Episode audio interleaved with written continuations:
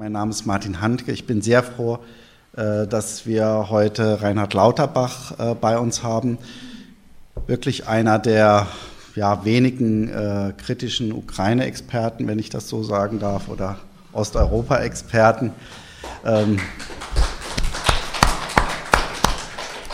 hat lange Jahre für öffentlich-rechtliche Medien, äh, war für öffentlich-rechtliche Medien auch für Kiew äh, mit äh, zuständig, äh, schreibt jetzt äh, auch in der jungen Welt, äh, tritt zusammen mit Wladimir Klitschko bei Podiumsdiskussionen auf.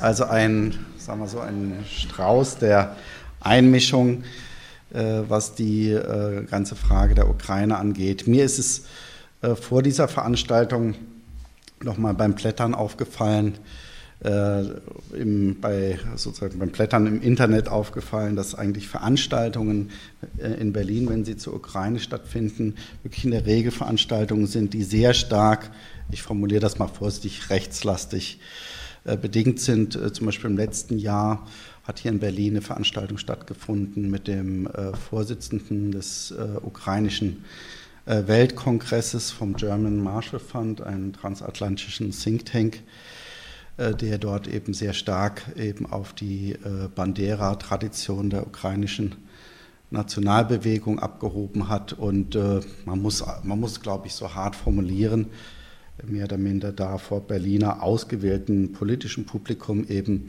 wirklich dem, ja, der Aggressionsbereitschaft gegen Russland freien Lauf gelassen hat. Das zum einen. Dann das Zweite ist leider auch, ähm, auch äh, sozusagen hier in Berlin zu Hause, die, die, Deutsche Gesellschaft für Auswärtige Politik, auch ein ja doch äh, bekannterer transatlantischer Think Tank oder politischer äh, Think Tank ähm, hier äh, hat äh, kürzlich in ihrer Schriftenreihe äh, eine Schrift von Marie-Louise Beck veröffentlicht, die sich explizit positiv eben auf die äh, Banderisten äh, bezieht. Wie bitte? Ja, ja explizit. Das ist, hat auch zum ersten Mal dann auch größere Kritik innerhalb der Grünen, da dachte ich schon, die gibt es gar nicht mehr, hervorgerufen.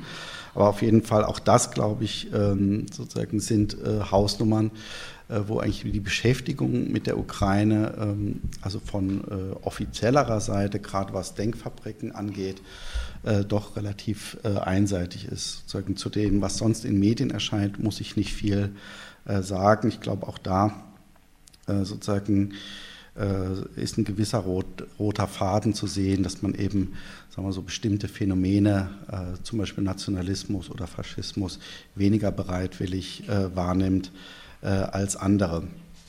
Ich habe heute Morgen noch mal als als letzte Nachricht aus der äh, Ukraine gehört, dass jetzt auch mittlerweile äh, per Gesetz äh, in erster Lesung Ausländer äh, mit äh, in der ukrainischen Armee dienen können. Das heißt, dieses Prinzip der freiwilligen Bataillone, ähm, also äh, von, sagen wir so, tschetschenischen Kalifatsanhängern bis kroatischen Nationalisten, eben Kämpfer aufzunehmen, wird jetzt auch ausgedehnt auf die gesamte ukrainische Armee. Äh, und das äh, scheint mir doch äh, vor dem Hintergrund jetzt auch der heutigen Veranstaltung doch nochmal ein zusätzlicher Eskalationsschritt. Deshalb die Frage oder auch die Einstiegsfrage, sagen, wenn man die gesamte sagen, Geschichte jetzt nochmal sich vor Augen führt, ähm, muss man eigentlich davon ausgehen, dass die Kriegsgefahr in der Ukraine ähm, sozusagen größer geworden ist in den letzten seit Minsk oder äh, wie siehst du das, äh, Reinhard? Hat sich das eigentlich sagen, mit Minsk äh, zum eingefrorenen Konflikt entwickelt?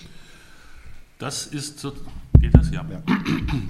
Also, dass, sich das, dass das eingefroren wird, ist von den äh, Optionen, die auf dem Tisch liegen, die äh, günstigere, aber sie ist überhaupt nicht sicher, dieweil aus Kiew immer wieder äh, Stimmen kommen, insbesondere von den Führern dieser freiwilligen Bataillone, die Minsk als äh, Blödsinn bezeichnen. Also die FAZ hatte neulich mal diesen Semyon Semyonschenko vom Bataillon Donbass im Exklusivinterview und er hat das ausdrücklich so gesagt. Ähm, ich denke, die Entscheidung über Krieg und Frieden liegt letzten Endes äh, in Washington. Ähm, ich fange jetzt sozusagen an mit dem, was ich sonst immer als, als Schlusskapitel erzähle, aber vielleicht ist das ja mal äh, eine, eine Auflockerung oder wenn wir das überhaupt so ein bisschen eher als, als Diskussion machen und nicht als, als äh, Monolog von mir über eine Stunde, ist es ja egal. Ähm, der Vortrag hier heißt ja die Ukraine im Spiegelbild der Interessen und das bedeutet natürlich erstens, ähm, was du erwähnt hast, diese ganze ähm, offiziöse Publizistik, die ist streng interessengeleitet und ähm, wenige dieser Leute, also ich meine, dass Frau Beck ja, sich jemals mit der Ukraine beschäftigt hätte, ist mir bisher nicht bekannt gewesen und ähm, die Leute haben sich halt einfach irgendwie auf ein bestimmtes Pferd draufgesetzt. So dieses Pferd heißt, wir müssen die Ukraine in den Westen ziehen. Das ist übrigens auch gar nicht aufgedrängt. Ich erinnere mich, dass äh, im Frühjahr oder Frühsommer 2013 ich hier in Berlin war auf einer Veranstaltung der Deutschen Gesellschaft für Osteuropakunde in der Landesvertretung von Sachsen-Anhalt, wo die immer ihre öffentlichen Veranstaltungen machen. Und da saß äh, eine ganze Plejade von Führern der damaligen Oppositionsparteien. Meiner, Ansicht, meiner Meinung nach war sogar Yatsenyuk dabei, den damals noch niemand kannte. Und sie haben den Westen geradezu angefleht, zu intervenieren, äh, um eben den, den Janukowitsch endlich wegzukriegen. Ähm, ich bin da wirklich rausgegangen und habe gesagt, was ist das für ein, für ein erbärmlicher Vasallenhaufen, äh, dass die wirklich ins Ausland fahren und sagen, Leute, geht bei uns rein, hängt, hängt euch bei uns rein, um unsere Agenda durchzusetzen. Inzwischen wissen wir, dass diese ähm, äh, Appelle offensichtlich auf sehr, sehr offene Ohren gestoßen sind. Ich denke, der ausschlaggebende Punkt ist ähm, relativ kurzfristig im Herbst, im Frühherbst 2013 gewesen. Ich schließe das daraus, dass es, dass ähm, im Herbst 2013 in dem amerikanischen Analysedienst Stratfor, der ist äh, sozusagen ein konservativer, aber sehr, sehr realpolitisch denkender Think Tank aus, aus, aus Washington, nicht aus Washington, in Texas sitzen die irgendwo. Ähm, jedenfalls haben die in dem Moment, wo Russland den USA mit, der, mit ähm, dem Programm der chemischen Entwaffnung Assads den Vorwand für ihren schönen kleinen Syrienkrieg aus der Hand geschlagen hat, hat also dieser amerikanische Analyst oder dieses, dieses amerikanische Team hat das alles sozusagen analysiert, was dahinter steckt und so weiter. Und zum Schluss war der schöne Satz zu lesen, es könnte für die USA reizvoll sein, Russland in seinem unmittelbaren Vorfeld Schwierigkeiten zu bereiten, um seiner weiteren Macht, Machtprojektion im Nahen Osten Einhalt zu gebieten. Sechs Wochen später ging der Maidan los. Das kann natürlich alles auch Zufall gewesen sein. Äh, es gibt über den Beginn des Maidan ja eine ähm, offizielle Legende, die, und die lautet, dass äh, am Abend des Tages, wo Viktor Janukowitsch verkündet hat, dass er die EU-Assoziierung nicht unterschreibt, vorerst nicht, sondern weiter verhandeln will. Ähm, ein junger ukrainischer Online-Journalist namens Mustafa Najem auf seinem Facebook-Konto gepostet habe, ich gehe auf den Maidan, wer kommt mit? Und dann seien die ersten 5000 Leute noch am selben Abend da erschienen. Ganz so spontan, wie diese Legende es haben will, ähm, ist es dann eben doch nicht gewesen, denn dieser Najem ähm, arbeitete zu diesem Zeitpunkt für einen Online-Fernsehsender namens Hromadske Telebacenia, das heißt Bürgerfernsehen, was aber nichts daran ändert, ähm, dass dieses sogenannte Bürgerfernsehen de facto finanziert wurde von Leuten, die wir als sehr übliche Verdächtige einschätzen können, nämlich erstens die amerikanische Botschaft in Kiew, zweitens George Soros und drittens die niederländische Botschaft äh, in Kiew. Die niederländische wahrscheinlich deswegen, weil die Niederlande damals gerade den EU-Vorsitz inne hatten und deswegen einfach zuständig dafür waren, die entsprechenden Gelder weiterzuschieben.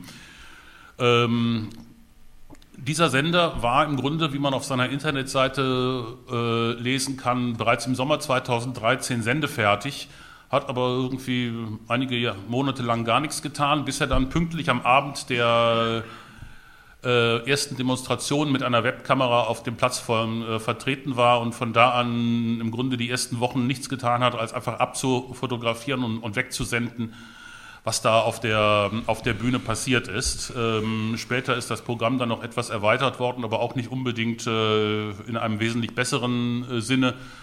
Dieser Sender ist dafür bekannt geworden, dass dort ähm, irgendwelche selbsternannten Experten propagieren durften, dass von den damals viereinhalb Millionen Bewohnern des Donbass eine, eineinhalb Millionen überflüssig wären und deswegen verschwinden müssten. Also das sind im Grunde Fantasien, die äh, denen des Generalplans Ost ziemlich, äh, ziemlich nahe stehen in ihrer äh, äh, konzeptionell.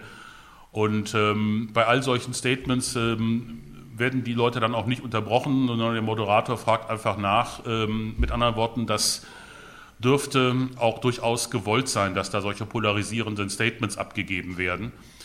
Ähm, dieser vom Westen eingerichtete Websender wirkt übrigens noch in einem anderen Punkt ähm, in der Ukraine spaltend. Er hat nämlich in sein äh, Statut hineingeschrieben, dass die Sendesprache ukrainisch ist.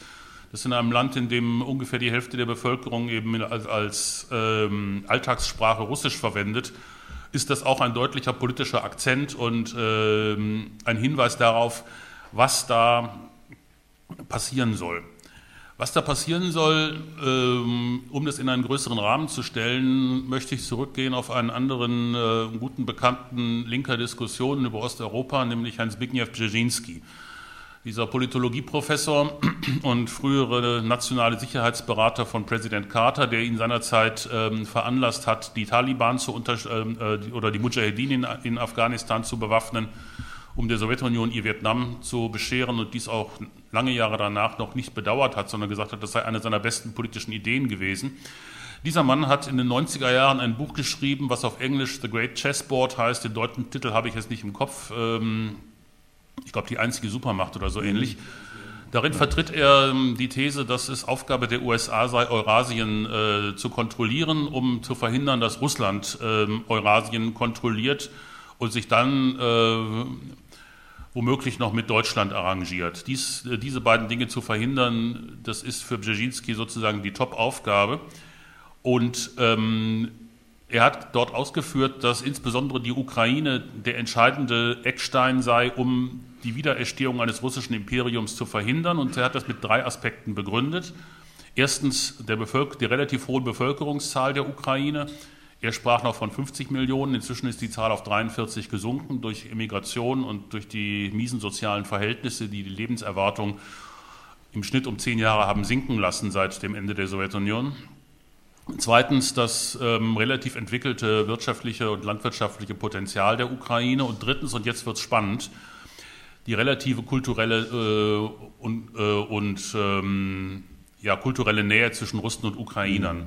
Das bedeutet, ähm, für eine amerikanische Politik im Brzezinskis Sinn stellt sich damit als operative Aufgabe genau eben Zwietracht zu, zu, zu säen zwischen ähm, Russen und Ukrainern und einfach ähm, diese beiden Nationen, die jahrhundertelang äh, nebeneinander her und teilweise auch miteinander gelebt haben, sicherlich unter Dominanz der Großrussen, ähm, die halt die Ukrainer immer als, als den kleineren Bruder betrachtet haben, aber durchaus nicht äh, als eine pausenlose Geschichte der Unterdrückung. Also hier einfach zwischen dieses Verhältnis als eine Erbfeindschaft neu zu konstituieren. Und ähm, an der Stelle merkt man, dass das nicht einfach irgendwie Zufall ist oder damit zu tun hat, ähm, was für Leute man da gerade äh, im, in der Redaktion dieses Bürgerfernsehens hat, sondern dass das operative amerikanische Politik ist, einfach ähm, Ukrainer und Russen voneinander zu ähm, entzweien. Und das finde ich, wenn ich jetzt an der Stelle mal einen Augenblick moralisch werden darf, eine ziemlich abgefeimte Veranstaltung. Es gibt auch im Übrigen Hinweise darauf, dass die Mobilisierung, äh, die jüngste Mobilisierungswelle in die ukrainische Armee, verstärkt gar nicht in der Westukraine geführt wird, wo die Leute sowieso schon Nationalisten sind, sondern in den Industriegebieten des russischsprachigen Teils der Ukraine. Ähm, das mag damit zu tun haben, dass man dort die Leute auch kriegt, während sie in der Westukraine vielfach auch schon nach Westeuropa ähm, äh, emigriert sind und gar nicht mehr zu haben sind, sodass da einfach die Wehrersatzbehörden wahrscheinlich viele tote Seelen äh, in ihren Karteien haben. Es hat aber auch ähm, seine Logik im Rahmen dieser Brzezinskischen Strategie, weil es nämlich bedeutet, dass man einfach ähm, Tausende von jungen Leuten, die normalerweise in einer Atmosphäre sozusagen der mindestens mal Koexistenz zwischen ukrainischer und russischer Kultur aufgewachsen sind, unter Bedingungen setzt, in denen plötzlich der Russe einfach zur elementaren Bedrohung wird und darüber einfach äh, auch ein sozialpolitisches, ein, ein, ein, sozialpsychologisches Experiment anstellt, ähm, ob und wie man Leute einfach dadurch, dass man sie in diese Bedingungen stellt, dann auch politisch umpolen kann äh, zu russischsprachigen Antirussen. Das ähm, Das ist sozusagen, das sind die wesentlichen Elemente der westlichen Strategie gegenüber der Ukraine. Es geht halt darum, sie möglichst unwiderruflich aus dem russischen Einflussbereich herauszuholen. Ähm, und ich denke, es ist in diesem Zusammenhang kein Zufall, dass die USA und äh, ihre inzwischen, muss man ja bald sagen, getreuesten Vasallen in Deutschland, nämlich die Grünen, da also das Thema ukrainischer Faschismus in dieser Weise verharmlosen, wie sie es tun. Ähm, denn die ukrainischen Faschisten, ursprünglich im Wesentlichen in der, in der Westukraine beheimatet, sind einfach diejenige Truppe in der ukrainischen Bevölkerung und politischen Szene, die ähm, zum rücksichtslosesten Handeln gegen äh, das russische Element äh, bereit sind.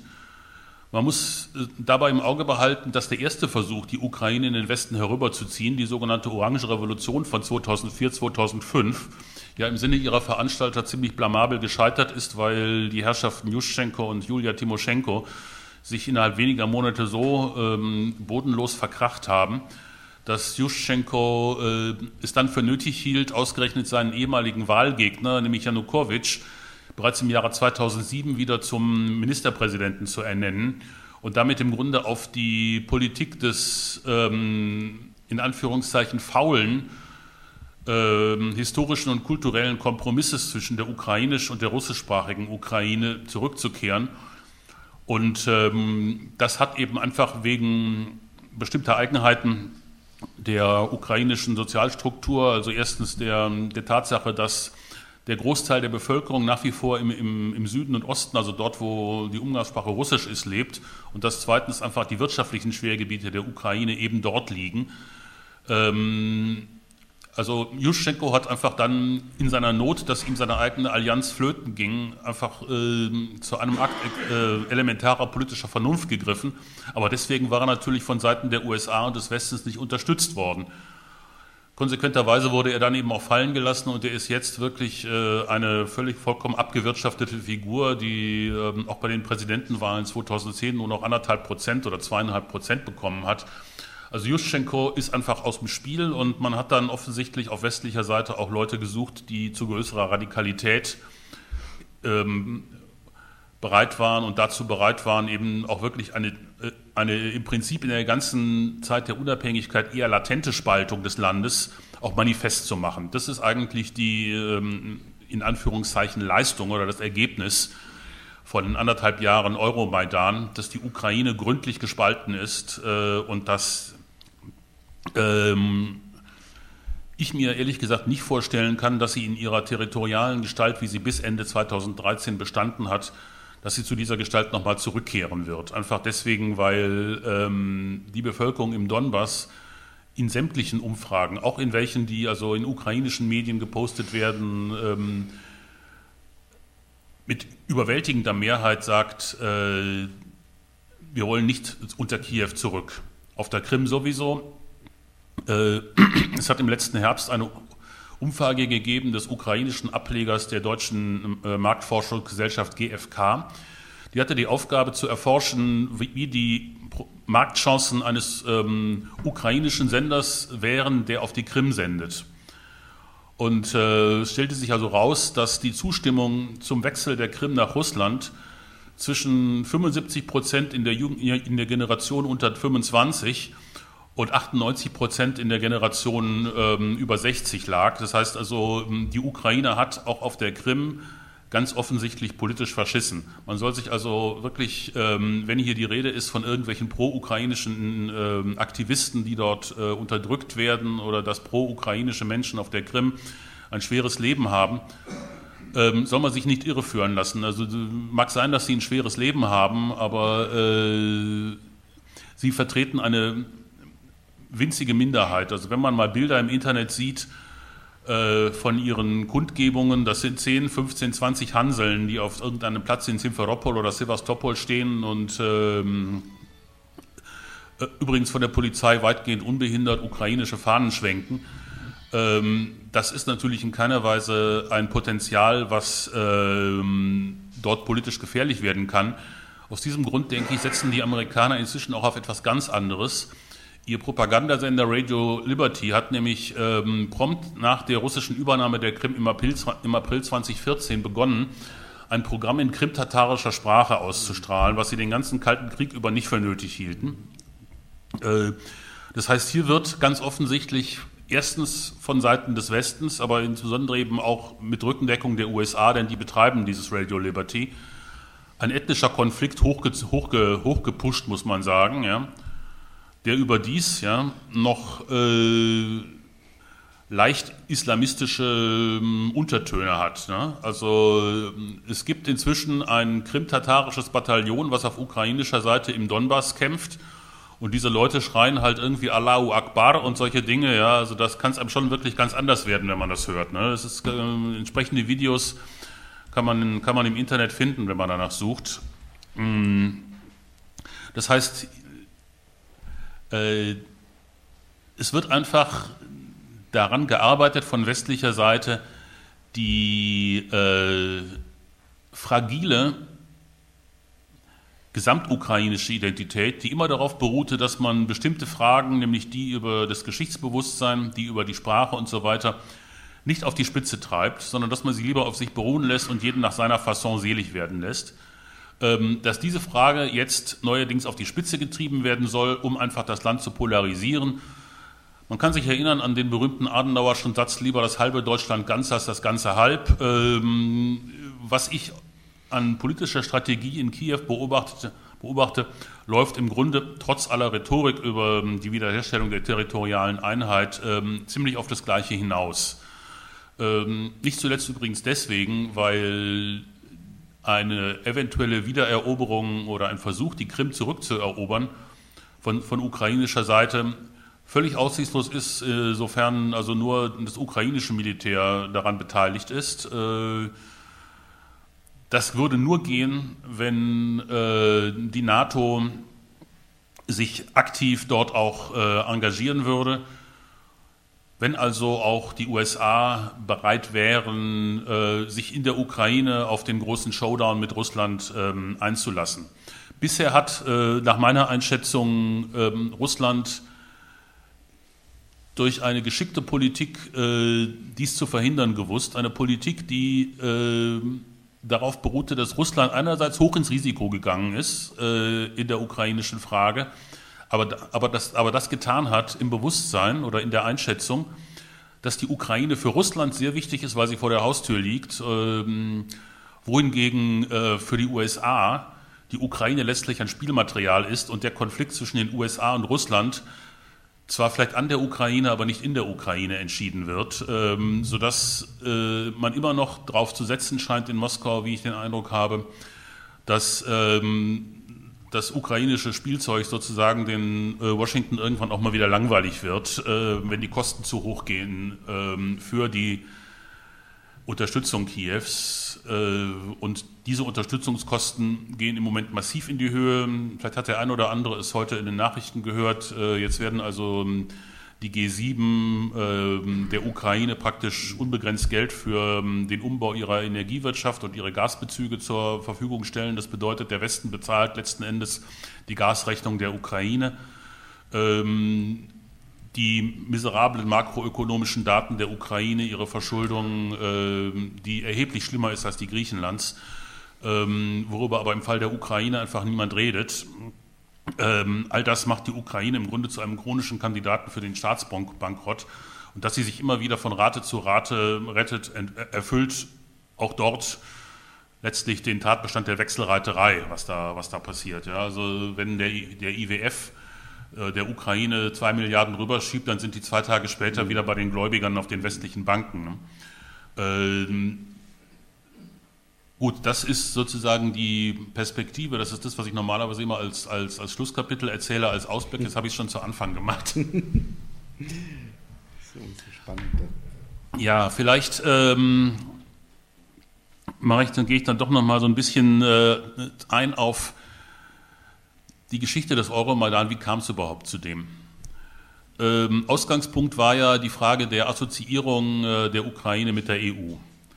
Auf ukrainischer Seite und teilweise auch auf, äh, in der westlichen Publizistik wird das immer dargestellt, als sei es äh, der Beginn einer wunderbaren Freundschaft und der Beginn einer EU-Integration der Ukraine, die im Endeffekt bis zur Mitgliedschaft führe. Das wird insbesondere von Seiten äh, Yatsenyuks und Poroschenkos immer wieder behauptet. Es stimmt aber einfach nicht. Kann man wirklich ganz hart sagen, das stimmt nicht. Das Instrument der Assoziierung und diese ganze östliche Partnerschaft ist von der EU konzipiert worden als äh, eine Methode, Länder in den eigenen Einflussbereich hereinzuziehen, denn das ist es schon. Ja. Die Assoziierung bedeutet, dass die Ukraine den gesamten sogenannten Acquis communautaire, also die gesamte EU-Gesetzgebung, in ihr nationales Recht übernehmen muss, ähm, bis hin zu Industrienormen und allen, und, allen diesen Dingen, ohne dass sie äh, irgendwelchen Einfluss darauf hat, was die EU da alles noch, noch beschließen kann.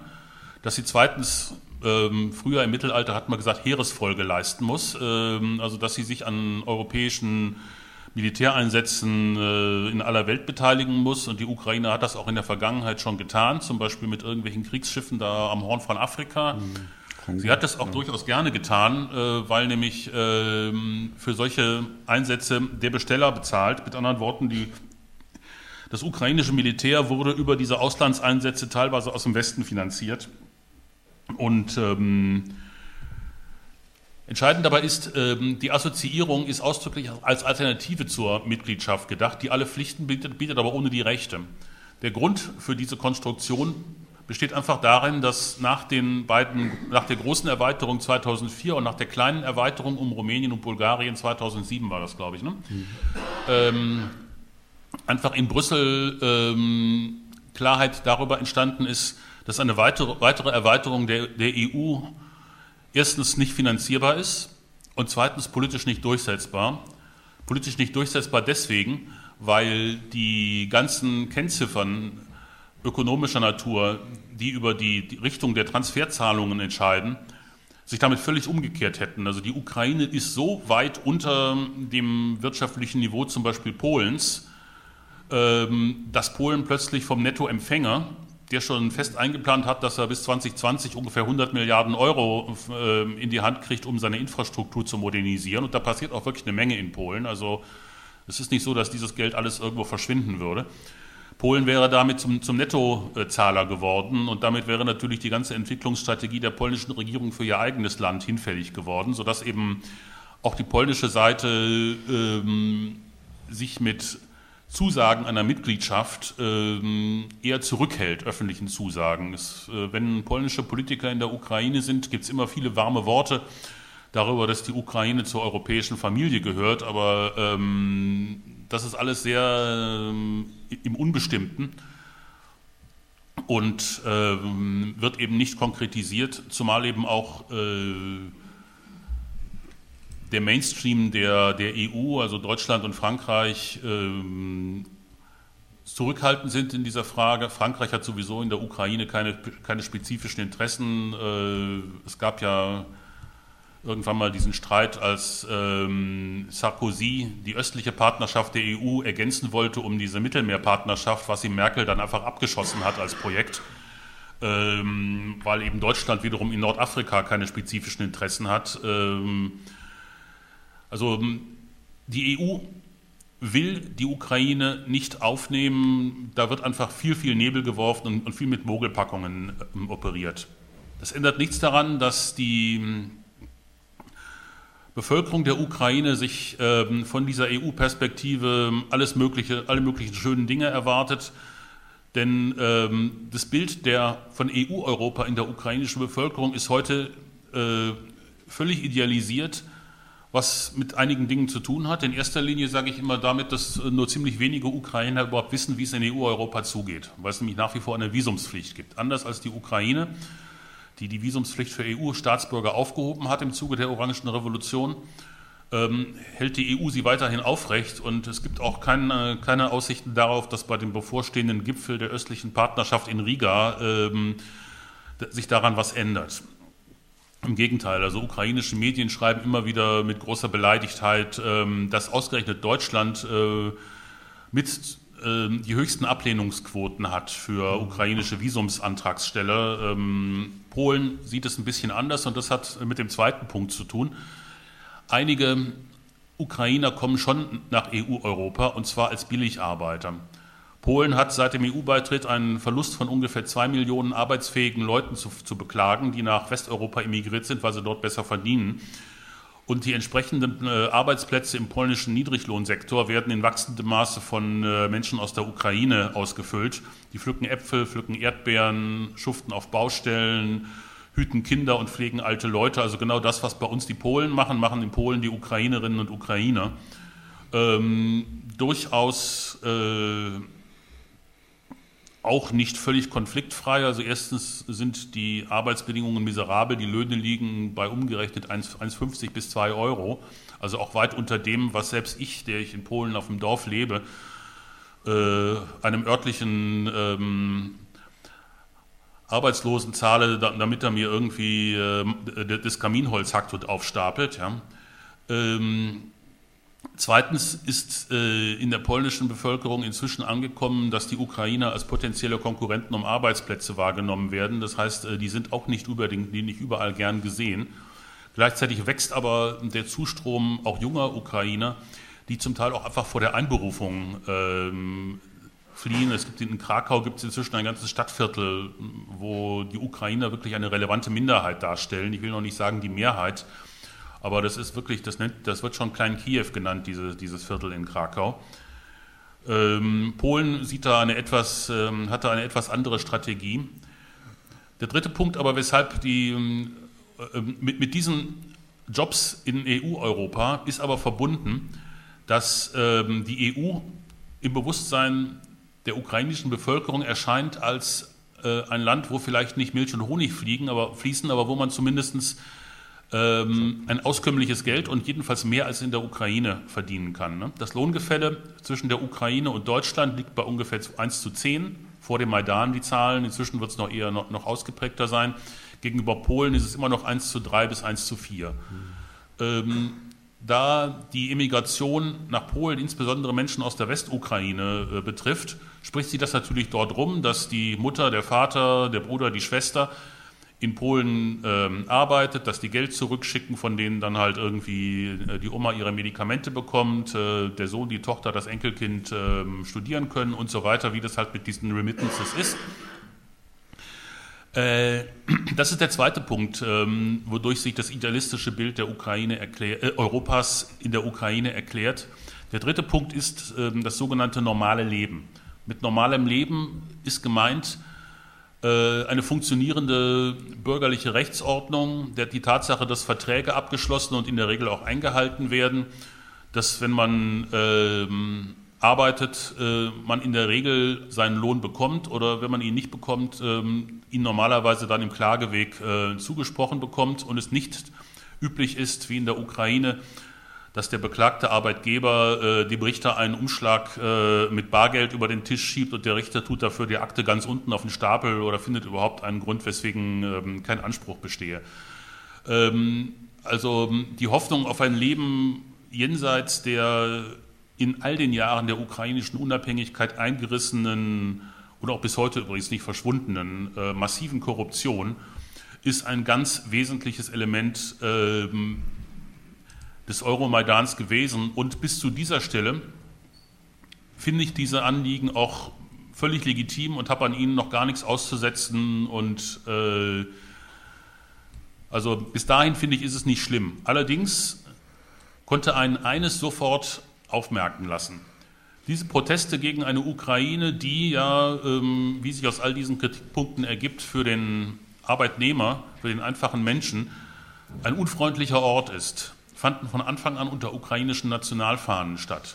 Das ist nicht selbstverständlich, dass man sofort einer Kritik an den Lebensverhältnissen einen nationalistischen Anstrich verleiht. Und ähm, genau das ist aber auf dem Maidan passiert.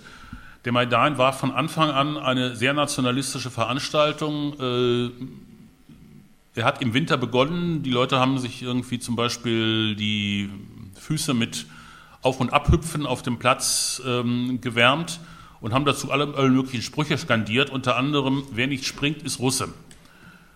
Russe ist dabei eine zurückhaltende ähm, Übersetzung. Das Wort Maskal äh, wäre eigentlich mit Drecksrusse oder Russenschwein zu übersetzen. Ähm, das bedeutet, Äh, einerseits, dass die ukrainische Volksgemeinschaft absolut einfach zu haben war. Es reichte mitzuspringen und mitzuskandieren, dann war man dabei, egal ob jetzt die eigene Muttersprache ukrainisch oder russisch war.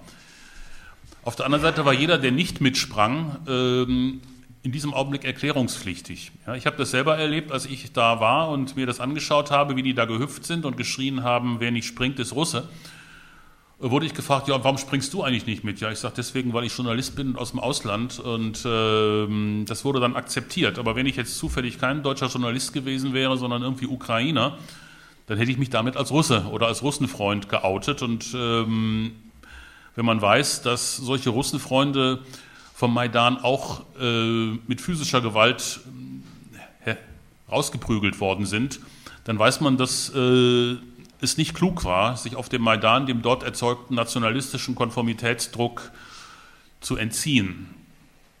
Es hat ein paar Versuche gegeben, ganz am Anfang von linken ukrainischen Gruppen dort äh, ihre Positionen, also eine linke Kritik an Janukowitsch, für die es weiß Gott Argumente genug gab, vorzutragen. Die sind aber sehr schnell beendet worden, und zwar von nationalistischen Schlägertrupps, die ähm, beispielsweise den Mitgliedern einer Frauengruppe, die das ein Flugblatt verteilte mit der Parole Europäische Löhne für ukrainische Frauen.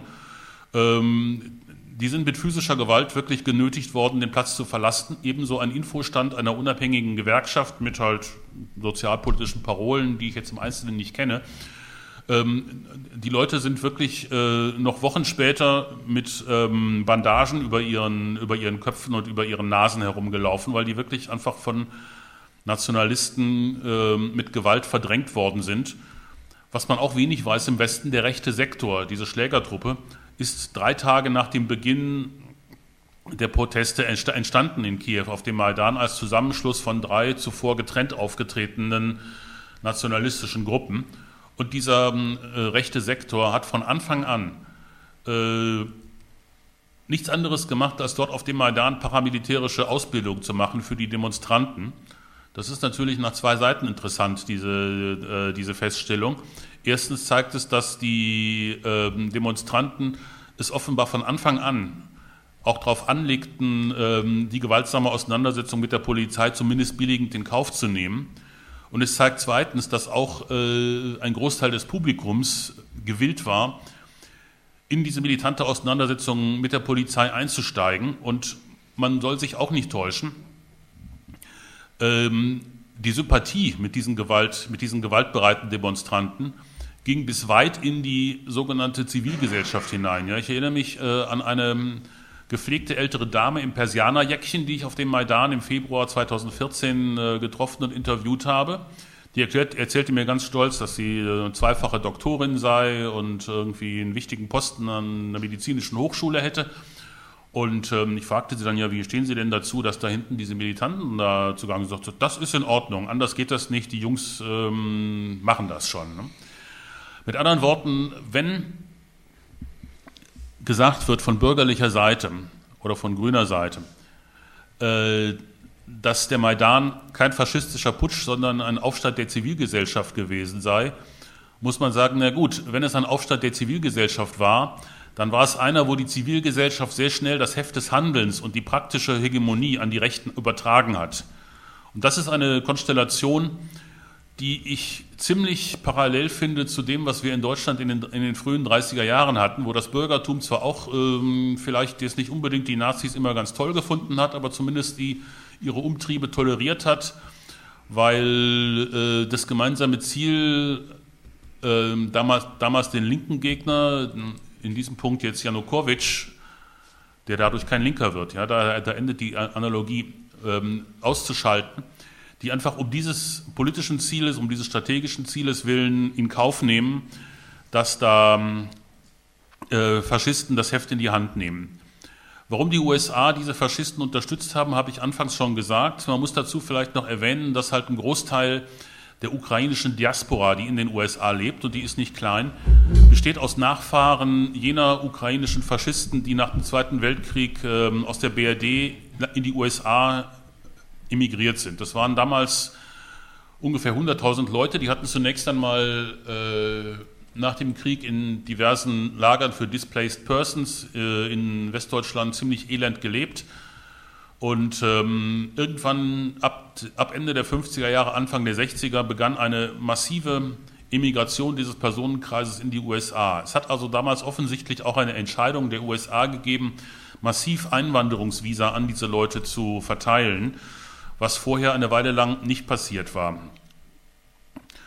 Äh, und die, die, Nachkommen, also die Kinder und Enkel dieser Leute, äh, in denen halt die entsprechenden ähm, Bandera-mäßigen Traditionen gepflegt wurden, äh, die sind halt dann an den amerikanischen Universitäten aufgestiegen in den entsprechenden Instituten und haben dort Lobbyarbeit gemacht, sodass der amerikanische Blick auf die Ukraine ganz stark geprägt ist, einfach durch Leute, die aus dieser Tradition kommen. Ne? Das ist deswegen bemerkenswert, weil ähm, als ähm, die ukrainische Frage erstmals in der Geschichte auftauchte, das war nach dem Ersten Weltkrieg, damals stritten sich Ukrainer und Polen um ähm, das sogenannte Ostgalizien, also die Gegend um Lemberg, Lviv sagt man auf Ukrainisch dazu, Lwów auf Polnisch, Lwów auf Russisch. Ähm, damals haben die Ukrainer auch einen Delegierten äh, zu den Pariser Friedensverhandlungen geschickt, äh, in der Hoffnung, äh, die Alliierten also für die ukrainische Sache zu gewinnen. Und der damalige amerikanische Außenminister Henry Stimson hat diesen ukrainischen Delegierten abgefertigt mit den kurzen Worten, die, ukrainische, die Ukraine sei eine Erfindung des deutschen Gewerkschaft, des deutschen Generalstabs und er solle sich gefälligst zum, zum Teufel scheren. Ähm, an der Stelle vielleicht jetzt äh, ein paar Worte über die spezifische Verbindung zwischen ähm, den deutschen Eliten und der Ukraine. Äh, oder den, den deutschsprachigen Eliten und der Ukraine. Der ukrainische Nationalismus ist zuerst entstanden in dem Teil des Landes, der durch die erste polnische Teilung an Österreich-Ungarn gekommen ist, also das sogenannte Kronland Galizien und Lodomerien. Ähm, die Österreicher haben im Zuge einer Teile- und Herrscherpolitik das ukrainische Element kulturell gefördert gegenüber den vorherrschenden polnischen Eliten. Einfach deswegen, weil die Polen im Sinne der Habsburger Monarchie als unzuverlässig dienten, weil sie alle paar Jahre immer mal einen Aufstand angezettelt haben. Ähm, zweitens kam natürlich eines hinzu, im Zuge der allgemeinen Modernisierung Österreich-Ungarns im 19. Jahrhundert verbreitete sich auch in dem im Prinzip absolut wirtschaftlich zurückgebliebenen Elendsgebiet Galizien. Also ähm, verbreitete sich allmählich das Volksschulwesen, mit dem Volksschulwesen eine gewisse Elementarbildung. Und wir haben in allen Ländern ja äh, das Phänomen, dass ähm, Volksschulen und auch so diese Basisintelligenz wie Volksschullehrer und solche Leute die ersten Träger ähm, nationalistischer Bewegungen sind. Die Ukraine ist dafür ein klassisches Beispiel. Ähm, nach dem Ersten Weltkrieg, als Österreich-Ungarn dann zerbrach, gab es zwischen Polen und Ukrainern einen kurzen, aber heftigen Bürgerkrieg um die Westukraine, den die Polen gewonnen und die Ukrainer verloren haben. Polen hat dann die äh, Minderheitenrechte, die die Alliierten von ihm einforderten, für die Ukrainer nicht gewährt, weil es mit diesem Gebiet eigene Pläne hatte. Und äh, das alles hat dann den ukrainischen Nationalismus ähm, treibhausmäßig gezüchtet. Der gewann sehr schnell große, große Hegemonie unter den ukrainischen Studenten jener Zeit, für die es nur eine einzige Universität gab, äh, an der sie studiert haben. Das war die in äh, Lemberg. Die war zwar auch in polnischer Sprache, aber sie war immerhin sozusagen relativ heimatnah. Und weil die meisten dieser Leute aus armen Verhältnissen kamen, denn die Ukrainer waren in Galizien die äh, Landbevölkerung und das kleine Kleinbürgertum, während das größere Bürgertum die Bildungsschicht und die Großgrundbesitzer Polen waren. Das alles führte zu einem massiven, zunächst einmal ukrainisch-polnischen Gegensatz. Und äh, nachdem die Ukrainer sich militärisch nicht hatten durchsetzen können und politisch, ähm, und nachdem Polen, mit dem sie zu tun hatten, ein Geschöpf des Weimarer, des, des Versailler Vertrags war, suchten sie nach anderen Gegnern der Versailler ähm, Ordnung und stießen dann ähm, auf Deutschland. Wir haben also seit den äh, frühen 20er Jahren äh, kontinuierliche Kontakte zwischen den ukrainischen Nationalisten und der deutschen Abwehr, also dem Militärgeheimdienst, die auch dazu geführt haben, dass ständig ähm, kleinere Gruppen ukrainischer Nationalisten in Deutschland, ähm, man muss sagen, zu Terroristen ausgebildet worden sind. Ähm, das lief meistens so, dass diese Leute als polnische Staatsbürger visumsfrei nach Danzig eingereist sind, was ja damals eine freie Stadt war, die äh, unter Völkerbundsmandat war. Und dann kamen sie von Danzig über die grüne Grenze nach Ostpreußen und von dort dann weiter auf die Truppenübungsplätze, wo sie dann ähm, trainiert wurden. Diese, diese Ko Kooperation hatte ihre Konjunkturen, aber sie war im Grunde 39, als Deutschland Polen angriff, fertig, also fertig abrufbar. Und Deutschland hat sich dann dieser Ukrainer zunächst bedient im Polenfeldzug für Sabotageaktionen gegen die polnische Armee. Aber da dieser ähm, Krieg ja sehr schnell zu Ende war, ähm, brauchten die Ukrainer da eigentlich nicht viel zu tun. Als dann Deutschland 41 die Sowjetunion ange angegriffen hat, haben die Ukrainer gedacht, diese Nationalisten, jetzt ist ihre große Stunde geschlagen und haben sich also der, und haben gedacht, sie können im Schatten des deutschen Vormarsches eine unabhängige Ukraine aufmachen. Sie haben das am 30. Juni 41 in Lemberg äh, probiert. Es war eine völlig gespenstische Szene in diesen Tagen. Im Rathaus, äh, also so eine Staatsgründungszeremonie, ähm, an der auch einzelne Politoffiziere der deutschen Wehrmacht, wie beispielsweise der spätere vertriebene Minister Theodor Oberländer, mit ähm, beteiligt waren und in den Straßen der Stadt gleichzeitig ein, ein, ein fürchterlicher Pogrom gegen die jüdischen Bevölkerung und ähm, die Kommunisten, bei dem also in zwei Tagen ungefähr 7000 Menschen umgebracht worden sind. Ähm, eine Aktion, die ähm, in deutschen militärischen Unterlagen als notwendiger Selbstreinigungsprozess äh, vom bolschewistischen Joch äh, beschönigt wird übrigens. Diese ukrainische Staatsproklamation kam den Deutschen aber nicht zu Pass, denn die hatten nicht vorgesehen, eine unabhängige Ukraine aus einzurichten. Deshalb ähm, verboten sie diese Proklamation und äh, Stepan Bandera, der an ihr persönlich nicht beteiligt war, weil er im sicheren Krakau saß und erstmal guckte, wohin die Sache sich entwickelt, wurde dann erst aufgefordert, die Proklamation zu widerrufen und dann, als er sich weigerte, im Konzentrationslager Sachsenhausen inhaftiert. Auf diese Tatsache beruft sich die ukrainische Geschichtsschreibung immer, um zu bestreiten, dass der ukrainische Nationalismus mit dem Faschismus kollaboriert hätte. Aber das ist ähm, eine Halbwahrheit. Bandera war zwar in Sachsenhausen inhaftiert, aber das war im Grunde ein Hausarrest. Er bekam sehr ordentlich zu essen, er konnte Besuch bekommen von politischen ähm, Weggefährten. Seine Ehefrau konnte ihn dort besuchen. Ähm, es ist, dies nur am Rande, ja, eines seiner Kinder in dieser Zeit wohl gezeugt worden. Also ähm, das war ähm, nicht das, was man sich normalerweise unter KZ-Haft vorstellt. Äh, und diese Inhaftierung Banderas dauerte bis zum Herbst 1944. Danach wurde er wieder freigelassen.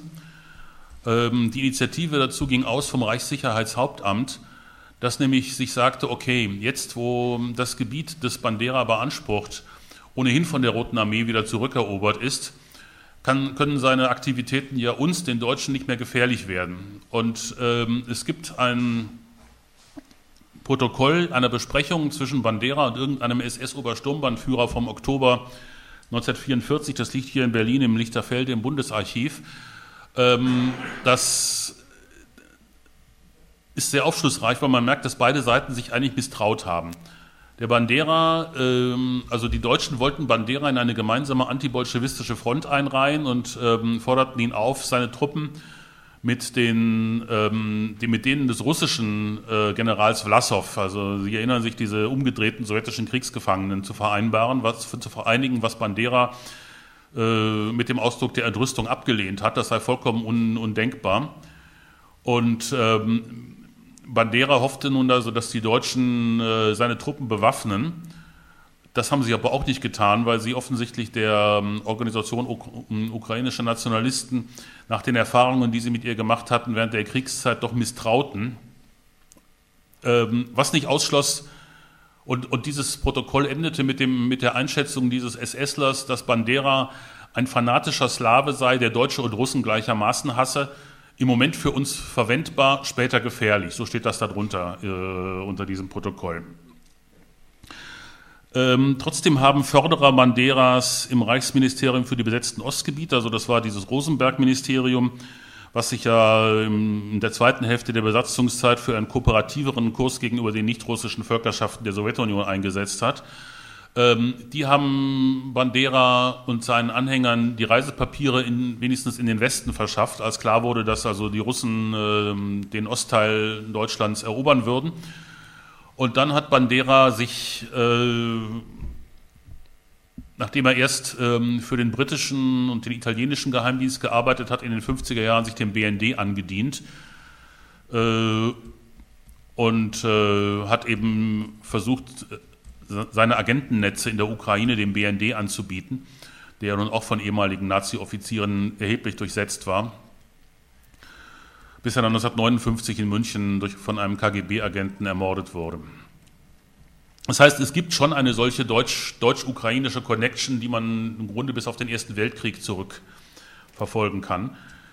Wenn man sich jetzt überlegt, was, welches sind die Interessen, die Deutschland und, und die EU mit äh, der Ukraine verbinden, dann ist es meiner Ansicht nach so, dass ähm, sie einerseits das Gleiche wollen wie die USA, nämlich die Ukraine aus dem russischen Dunstkreis, aus der russischen Interessensphäre heraus und der eigenen eingliedern wollen.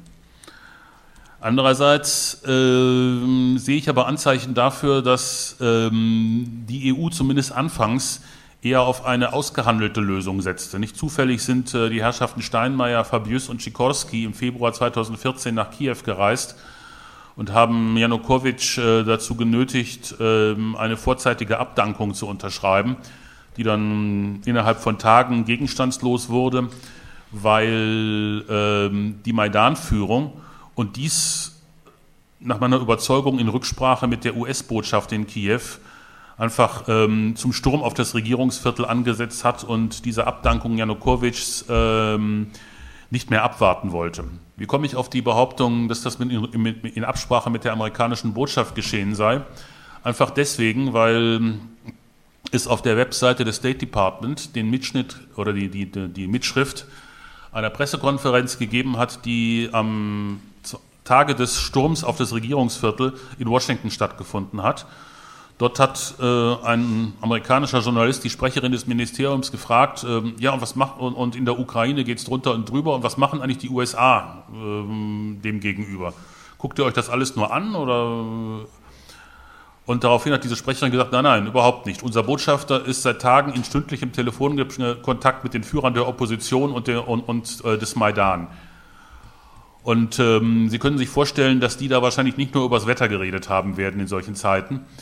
Wenn also der Maidan sich im Grunde gegen die ähm, Vereinbarungen, die die EU-Außenminister auf diplomatischer Ebene ausgehandelt hatten, durch physische Gewalt durchsetzt, dann liegt die Vermutung sehr nahe, dass das äh, in Absprache mit dem amerikanischen Botschafter äh, geschehen ist, zumal ja bereits einige Wochen zuvor dieses berühmte Fuck the EU-Telefonat von Frau Newland ähm, an die Öffentlichkeit geraten war, wo sie im Grunde äh, dem eher auf einen kompromissorientierten Vorgehen der EU eine Absage erteilt hat und gesagt hat, äh, Klitschko bringt's nicht.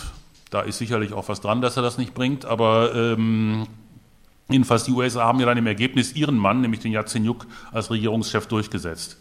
Da, ich, da ist natürlich die Nachfrage oder das viel diskutierte, also ist das nicht, äh, praktisch wusste man davon nicht oder ist das nicht einfach äh, ein Rollenspiel? Äh, muss man nicht davon ausgehen, dass die äh, EU und die USA auch sehr eng im Kontakt äh, standen und nach dem Motto eben äh, böser Polizist, guter Polizist hier vorgegangen wurde. Ich frage nur deshalb, weil in den Antworten die Bundestagsfraktion der Linke, die hat öfter mal nachgefragt, und die Antwort, also nach dieser Situation, die eben beschrieben wurde, dass eben äh, Steinmeier mit äh, anderen eben dieses Abkommen mit aushandelt und dann einen Tag später das Abkommen eben schon nichtig ist. Und ähm, da ist die Antwort ja des Auswärtigen Amts immer zu sagen, ja, das, das liegt allein ähm, eben an Janukowitsch, der im Grunde durch seine Flucht äh, aus Kiew eben äh, das, äh, die Grundlagen des Abkommens eben verletzt habe. Lange Rede, kurzer Sinn, sozusagen, wird da nicht einfach nur mit verteilten Rollen gespielt oder muss man da wirklich, so wie du das jetzt machst, so eine äh, relative Autonomie der Akteure annehmen? Also ich denke, ähm, zwei Punkte. Das erste ist, ich weiß nicht, ob es irgendein Ministerium der Welt gibt, das sagt, ja, da sind wir irgendwie blamiert worden. Ne? Ähm, ja. Also das, das ist das eine, um es sozusagen situativ zu erklären. Natürlich mhm. wird man sich das im Nachhinein schönreden wollen, das ist das eine. Aber ähm, ich stelle schon immer wieder fest, dass, äh, ich meine, äh, auch Minsk II ja, ist eine europäische Initiative gewesen, offensichtlich auch, um amerikanischen Waffenlieferungen vorzubeugen äh, und um den Versuch zu machen, eben äh, diesen die Grundlage zu entziehen. Und äh, ich denke, es ist schon das strategische Interesse der EU, äh, vor der eigenen Haustüre keinen unkontrolliert eskalierenden Konflikt zuzulassen. Ähm, man möchte gerne die Früchte dieses Konflikts äh, einstecken, ohne Zweifel. Aber ich denke, einen, einen, einen unkontrolliert eskalierenden Konflikt vor der eigenen Haustür, von dem man genau weiß, dass die entsprechenden Flüchtlingsströme in der EU ankommen und nicht in Amerika, ne, den möchte man doch, glaube ich, eher vermeiden. Und ich denke, das ist ähm, der Grund, weswegen äh, Frau Merkel und Herr Hollande äh, sich da für dieses Minsker Abkommen äh, engagiert haben. Man hat doch immer wieder versucht, äh, dann aus den, auch aus den Wirtschaftssanktionen politische Druckmittel zu machen und äh, zu versuchen, eben Russland zu Wohlverhalten zu, zu veranlassen. Mm, also ich sehe da schon gewisse strategische Unterschiede mhm. zwischen EU und USA. Ich sage nicht, dass, äh, dass jetzt irgendwie die gute EU und die bösen USA, wie gesagt, das strategische Ziel ist dasselbe, aber ich denke schon, die EU hat versucht, es eher auf diplomatischem und ausgehandeltem Wege zu erreichen, auch durchaus sozusagen äh, unter Öffnung eines gesichtswahrenden Auswegs für, für Russland wohingegen ähm, auf amerikanischer Seite eine, zumindest eine Weile lang doch ziemlich die Logik der Eskalation geherrscht hat. Ich habe jetzt heute im Radio gehört auf der Fahrt hierher, dass Kerry im Augenblick in Sochi ist und da mit Putin und Lavrov ähm, verhandelt. Ich weiß noch nicht, was dabei rausgekommen ist, ob dabei was rausgekommen ist und wieder die, die äh, Zwischentöne sind. Das müsste man sich dann halt genau angucken, ob man da irgendwelche Schlussfolgerungen äh, aus der Sache ziehen kann, aber ich würde einstweilen doch ähm, auf dieser analytischen Unterscheidung beharren. Ja, das, das, das äh, fiel mir nochmal so ein, weil sozusagen ist in der, sagen wir so, in der Debatte, ähm, also auch von bestimmten politischen Parteien immer wieder den Versuch gibt, sich praktisch aus der Verantwortung zu stehlen, indem man dann eben immer auf die äh, USA verweist. Aber also das äh, so, eine, äh, ich glaube, da kommt man der Wahrheit doch am nächsten, wenn man sagt, dasselbe strategische Ziel, aber doch eine in Nuancen unterschiedliche Wahl der Mittel. Weil äh, das hätte ich später nochmal gefragt, weil die, die Sprache zum Beispiel jetzt auch nach Minsk II, äh, zum Beispiel beim Besuch von Angela Merkel äh, in Moskau, wo sie sagt, das war ein verbrecherischer Akt, die sozusagen ist ja doch eine, ähm, sagen wir so, die zumindest äh, in der deutschen Außenpolitik gerade gegenüber Russland bisher so noch nie äh, gehört worden das ist. Das ist richtig, das ist ein ziemlich beispielloser Spruch. Dann habe ich heute in der Süddeutschen gelesen, das sei ja möglicherweise irgendwie ein Lapsus linguae gewesen, was die Sache zwar nicht besser macht, weil es immerhin zeigt, wie Frau Merkel in Wahrheit denkt. Ja. Ähm, aber, äh, und ich meine, wie man den Berichten entnehmen kann, hat Putin äh, diese Äußerung ja einfach überhört und im Grunde ja äh, im Zusammenhang mit dem Besuch Merkels ähm, sich sehr versöhnlich geäußert und sehr, sehr ähm, im Prinzip nach wie vor ähm, kooperationsbereit und bereit zum Schlussstrich von russischer Seite. Äh, also äh, ich weiß nicht, wie viele Zitronen er dafür fressen musste, um diese, um diese Statements zu machen, aber ähm, einstweilen, wie gesagt, ist auf russischer Seite zumindest gegenüber Deutschland sehr deutlich der, der Wille äh, zu sehen, die ähm, es nicht zu einer Eskalation, auch, auch, selbst zu einer verbalen Eskalation nicht kommen zu lassen. Also wenn ich höre, dass Putin da bei dem Besuch von Merkel Deutschland nach wie vor als befreundete Nation ähm, bezeichnet hat, dann finde ich das schon nach allem, was da passiert ist in, den Jahr, in, in, den, in dem zurückliegenden Jahr, ziemlich bemerkenswert. Ähm, vielleicht an der Stelle deswegen auch noch mal ein paar Überlegungen dazu, was Russland eigentlich in der Ukraine will. Ähm, ich fange mal an, indem ich sozusagen das dementiere, was auf der anderen Seite behauptet wird. Russland ist meiner Ansicht nach überhaupt nicht daran interessiert, die Ukraine zu besetzen.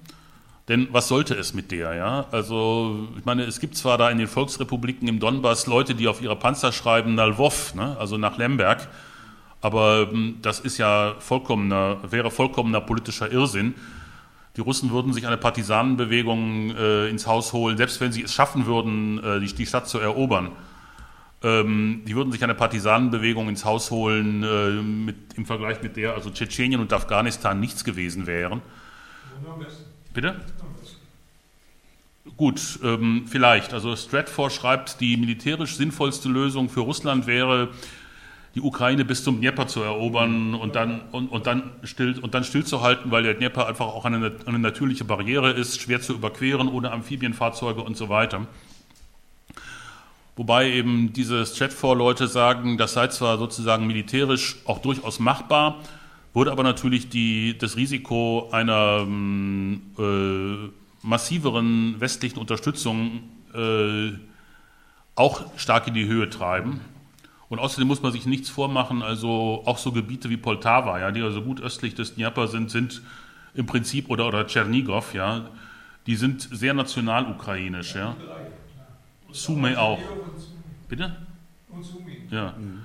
Ähm, und äh, auch, auch in Kharkov ja, gibt es solche sogenannten pro-ukrainischen Aktivisten. Das war nämlich ein großer Teil der Täter von Odessa, kamen aus Kharkov. Ne? Ähm, also äh, es ist nicht so, die, die Vorstellung ja, dass die Ostukraine einheitlich ähm, äh, für Russland sei und dass sie nach der Rückkehr in den Schoß von Mütterchen Russland ähm, mehrheitlich strebe. Ich glaube, von der muss man sich verabschieden. Ähm, der anti-ukrainische Volksaufstand, ja, die, der sogenannte russische Frühling hat eben nur in einem absoluten Kerngebiet äh, des ukrainischen Ostens, nämlich in Teilen der Gebiete äh, Donetsk und Lugansk, zu irgendwelchen praktischen Ergebnissen geführt. In Kharkov, in Odessa, in Dnipropetrovsk ist es der ukrainischen Seite gelungen, diesen Widerstand niederzuschlagen. Ähm, das müssen wir einfach mal als Tatsache zur Kenntnis nehmen. Man kann darüber spekulieren, äh, ob, die, ob da gegrummelt wird in der Bevölkerung. Ich glaube, dass sie, ich glaube auch, dass da gegrummelt wird. Bitte? Ja, sicher. Tja, die Frage ist, in, in, welchem, in welchem Umfang das dann tatsächlich äh, der Fall ist. Also was ich bisher gesehen habe an Anschlägen gegen ukrainische Dinge, das sind ja doch, doch weitgehend symbolische Aktionen gewesen, die nicht in der Lage sind, ähm, die Machtfrage zu stellen oder auch nur vorzubereiten. Also ich denke, da sollten wir realistisch bleiben und sagen, ähm, also mehr als ein Halten der gegenwärtig von den Aufständischen kontrollierten Gebiete in der Ostukraine ist ohne eine erhebliche militärische ähm, Eskalation von russischer Seite nicht zu haben. Und Russland äh, ist ganz offensichtlich ja seit dem Beginn des Konflikts bestrebt, seine Ziele mit minimalem eigenen Kräfteeinsatz äh, zu erreichen. Und ein Wort an der Stelle zu diesem Bericht, der heute in Moskau vorgestellt wurde von diesen äh, pro-westlichen Oppositionellen über angeblich 200 oder so oder wie viele russische Soldaten, die da. 220, äh, 220. Ja, ich habe nur die Meldung im Radio gehört in den Nachrichten, also ich weiß keine Einzelheiten im Moment, weil ich nicht am Internet war heute. Ähm, dazu muss man natürlich wissen, dass diese ähm, pro-westlichen Oppositionsgruppen erstens natürlich voll vom, vom Westen finanziert werden. Äh, die haben in der russischen Gesellschaft außerhalb von Moskau keinen größeren, keinen größeren ähm, Rückhalt.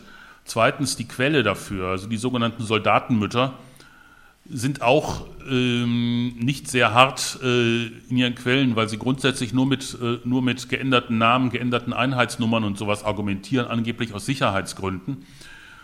Mag ja sein mit den Sicherheitsgründen, dass es auch stimmt, nur, ist es dann, nur sind es eben dann auch keine belastbaren Belege. Ne? Also wenn man in Auseinandersetzungen kommt über diese Frage, dann muss man sagen, irgendwie solche Geschichten ähm, das ist letzten Endes eine Frage, ob man dem glaubt oder nicht. Äh, aber es sind eben keine Beweise. Ne? Ich will kurz was sagen. Poroschenko hat ja behauptet, dieselben Einheiten, die da auf der Parade waren, oder einige davon wären vorher im Kampf in Donbass gewesen. Aha, naja. lächerlich als geschlossene Einheiten sind keine jemals irgendwo nachgewiesen. Ja, eben. Sie, Sie sagen es ganz richtig. Und ich meine, also Poroschenko beschwört ja die Russen ständig. Ja. Sie erinnern sich vielleicht an, auf der Sicherheitskonferenz im Februar hat er so ein Bündel irgendwelche Ausweise in die Fernsehkameras gehalten, von denen man nicht mal weiß, ob das Originale waren oder vielleicht nur diese, diese Plastiküberzüge, die man auf jeder Metrostation kaufen kann, ne, für ein paar Pfennige. Ähm, und eine davon haben dann findige Leute sofort enttarnt als einen Dienstausweis der russischen Steuerfahndung äh, nach einem Muster, das im Jahre 2003 außer Kraft gesetzt worden ist. Ganz, meine, diese ganzen Beweise haben, halten wirklich keiner Überlegung stand. Ja. Erstens, wenn wir mal unterstellen, die Russen schicken wirklich Soldaten auf eine Geheimmission in die Ukraine, dann bestimmt nicht mit ihren, ihren echten originalen Ausweisen. Ja, also dann werden die geübten Passfälscher des FSB, denen man ja sowieso alles Üble zutraut, das auch noch schafft, ein paar ukrainische Ausweise zu fälschen oder sonst irgendwelche. Ne? Zweitens, ähm, wie gesagt, ich glaube nicht, dass die Russen sofort hinter den Panzern die Steuerfahndung schicken. Ne? Äh, also auch das ist einfach ein Moment, was die Sache etwas unwahrscheinlich macht aus meiner Sicht. Ähm, so dass ich einfach annehme, dass äh, Poroschenko da die Requisitenkammer des ukrainischen Geheimdienstes geplündert hat, äh, um einfach einen Gag zu haben. Es hat ja auch niemand bisher das Innere dieser Dinger gesehen. Ne? Lavrov hat damals, als er das gezeigt hat, gesagt, okay, dann schickt uns doch bitte mal äh, eine Kopien der Innenseiten, damit wir gucken können, wer das ist und den, und den Sachen nachgehen können. Ja. Nichts davon passiert natürlich. Ne? Also das ist ähm, so wie, wie beim Skatspielen, man reizt erstmal ja, und, und tut so als hätte man Wunder was auf der Hand, aber irgendwann muss man ja auf den Tisch legen. Und dieses auf den Tisch legen hat Poroschenko bisher noch in keinem Moment getan. Ne? Also das ist einfach aus Sicht der Kiewer, äh, na gut, dazu noch einen Moment später. Ich will erstmal vielleicht aus, zu Ende führen, was ich als russische Interessenlage einschätze. Ich denke, am Anfang war die russische Interessenlage zu erreichen, über eine Föderalisierung der Ukraine einfach ähm, Einfluss auf die Willensbildung in Kiew zu kriegen, indem einfach insbesondere bündnispolitische Entscheidungen der Ukraine einfach durch das Veto prorussischer Regionen gestoppt werden.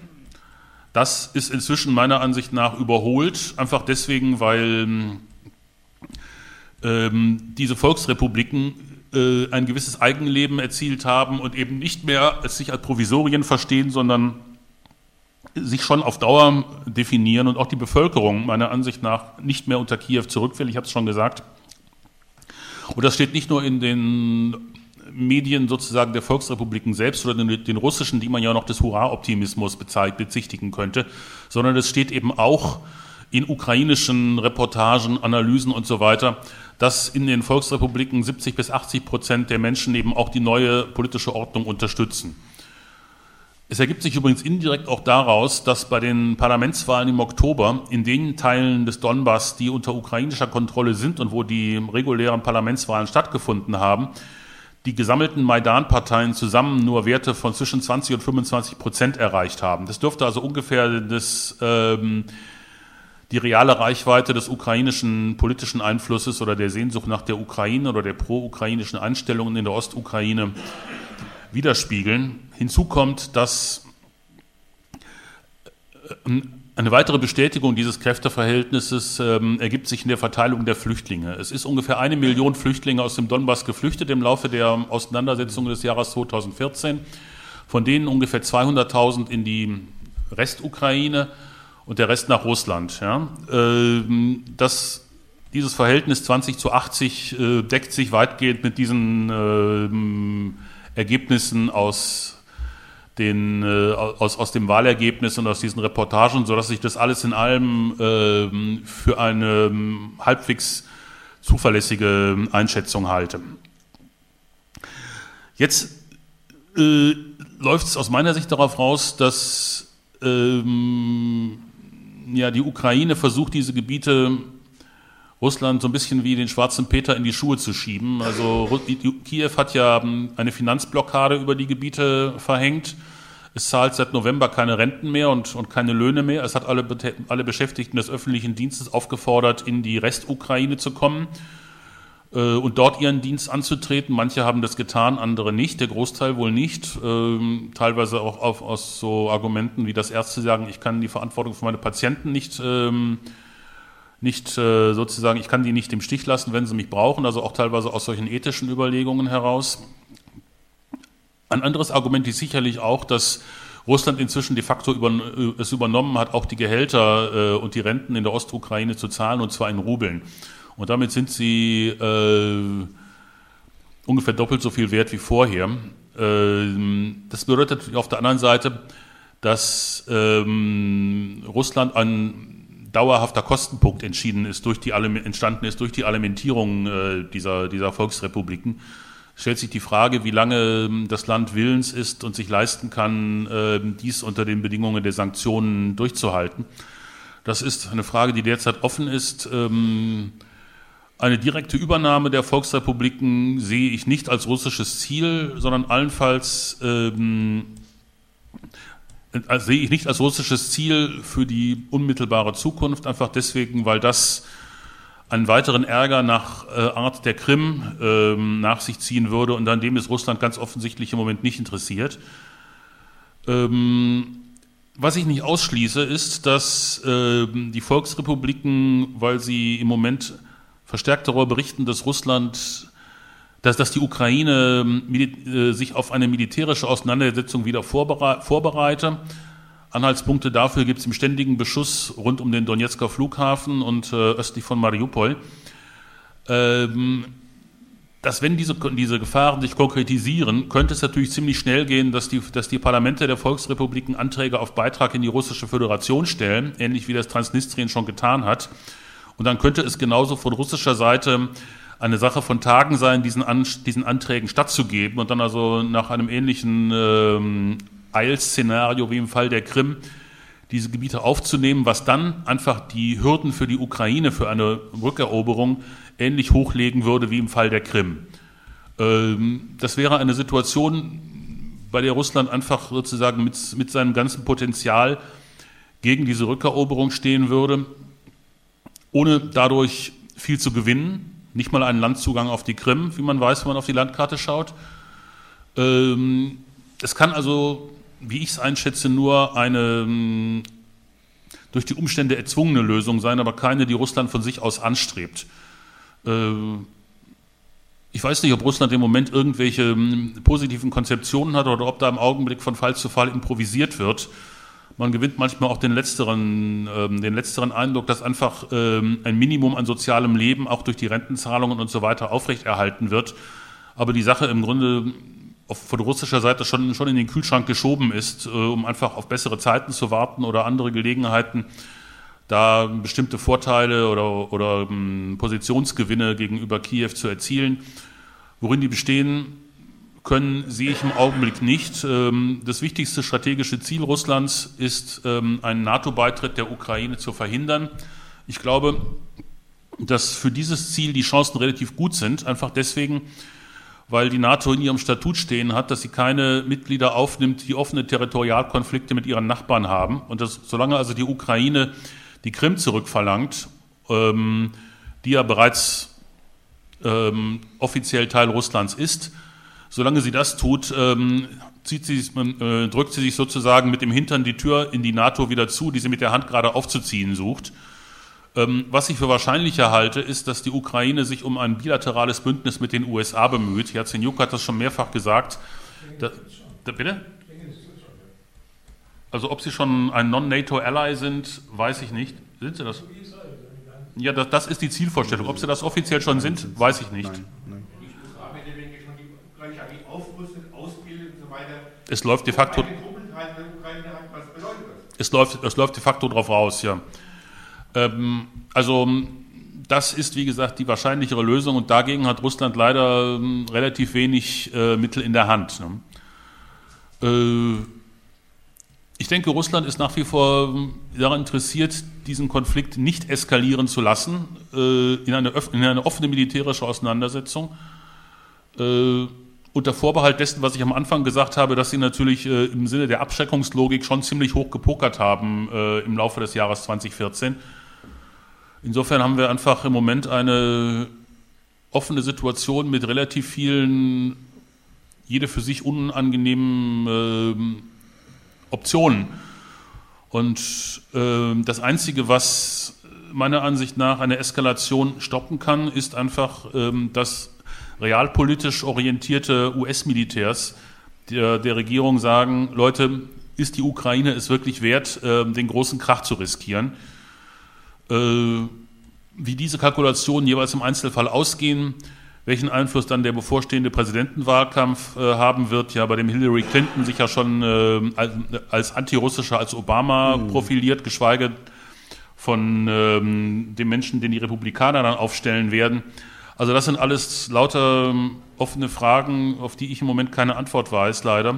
Und ähm, von denen aber keine besonders viel, Zuversicht, äh, viel Zuversicht ähm, vermittelt. Und an der Stelle möchte ich jetzt erstmal äh, Schluss machen und bitten, dass wir jetzt so ein bisschen in die Diskussion einsteigen.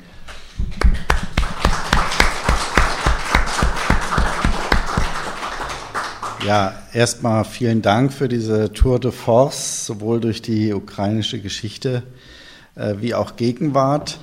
Ähm, ich denke, dass wir jetzt direkt äh, auch in die Diskussion einsteigen können. Und ich würde jetzt hier anfangen und immer drei Fragen äh, okay. Äh, sammeln und mhm. sozusagen dann eine gebündelte Antwort von dir erwarten.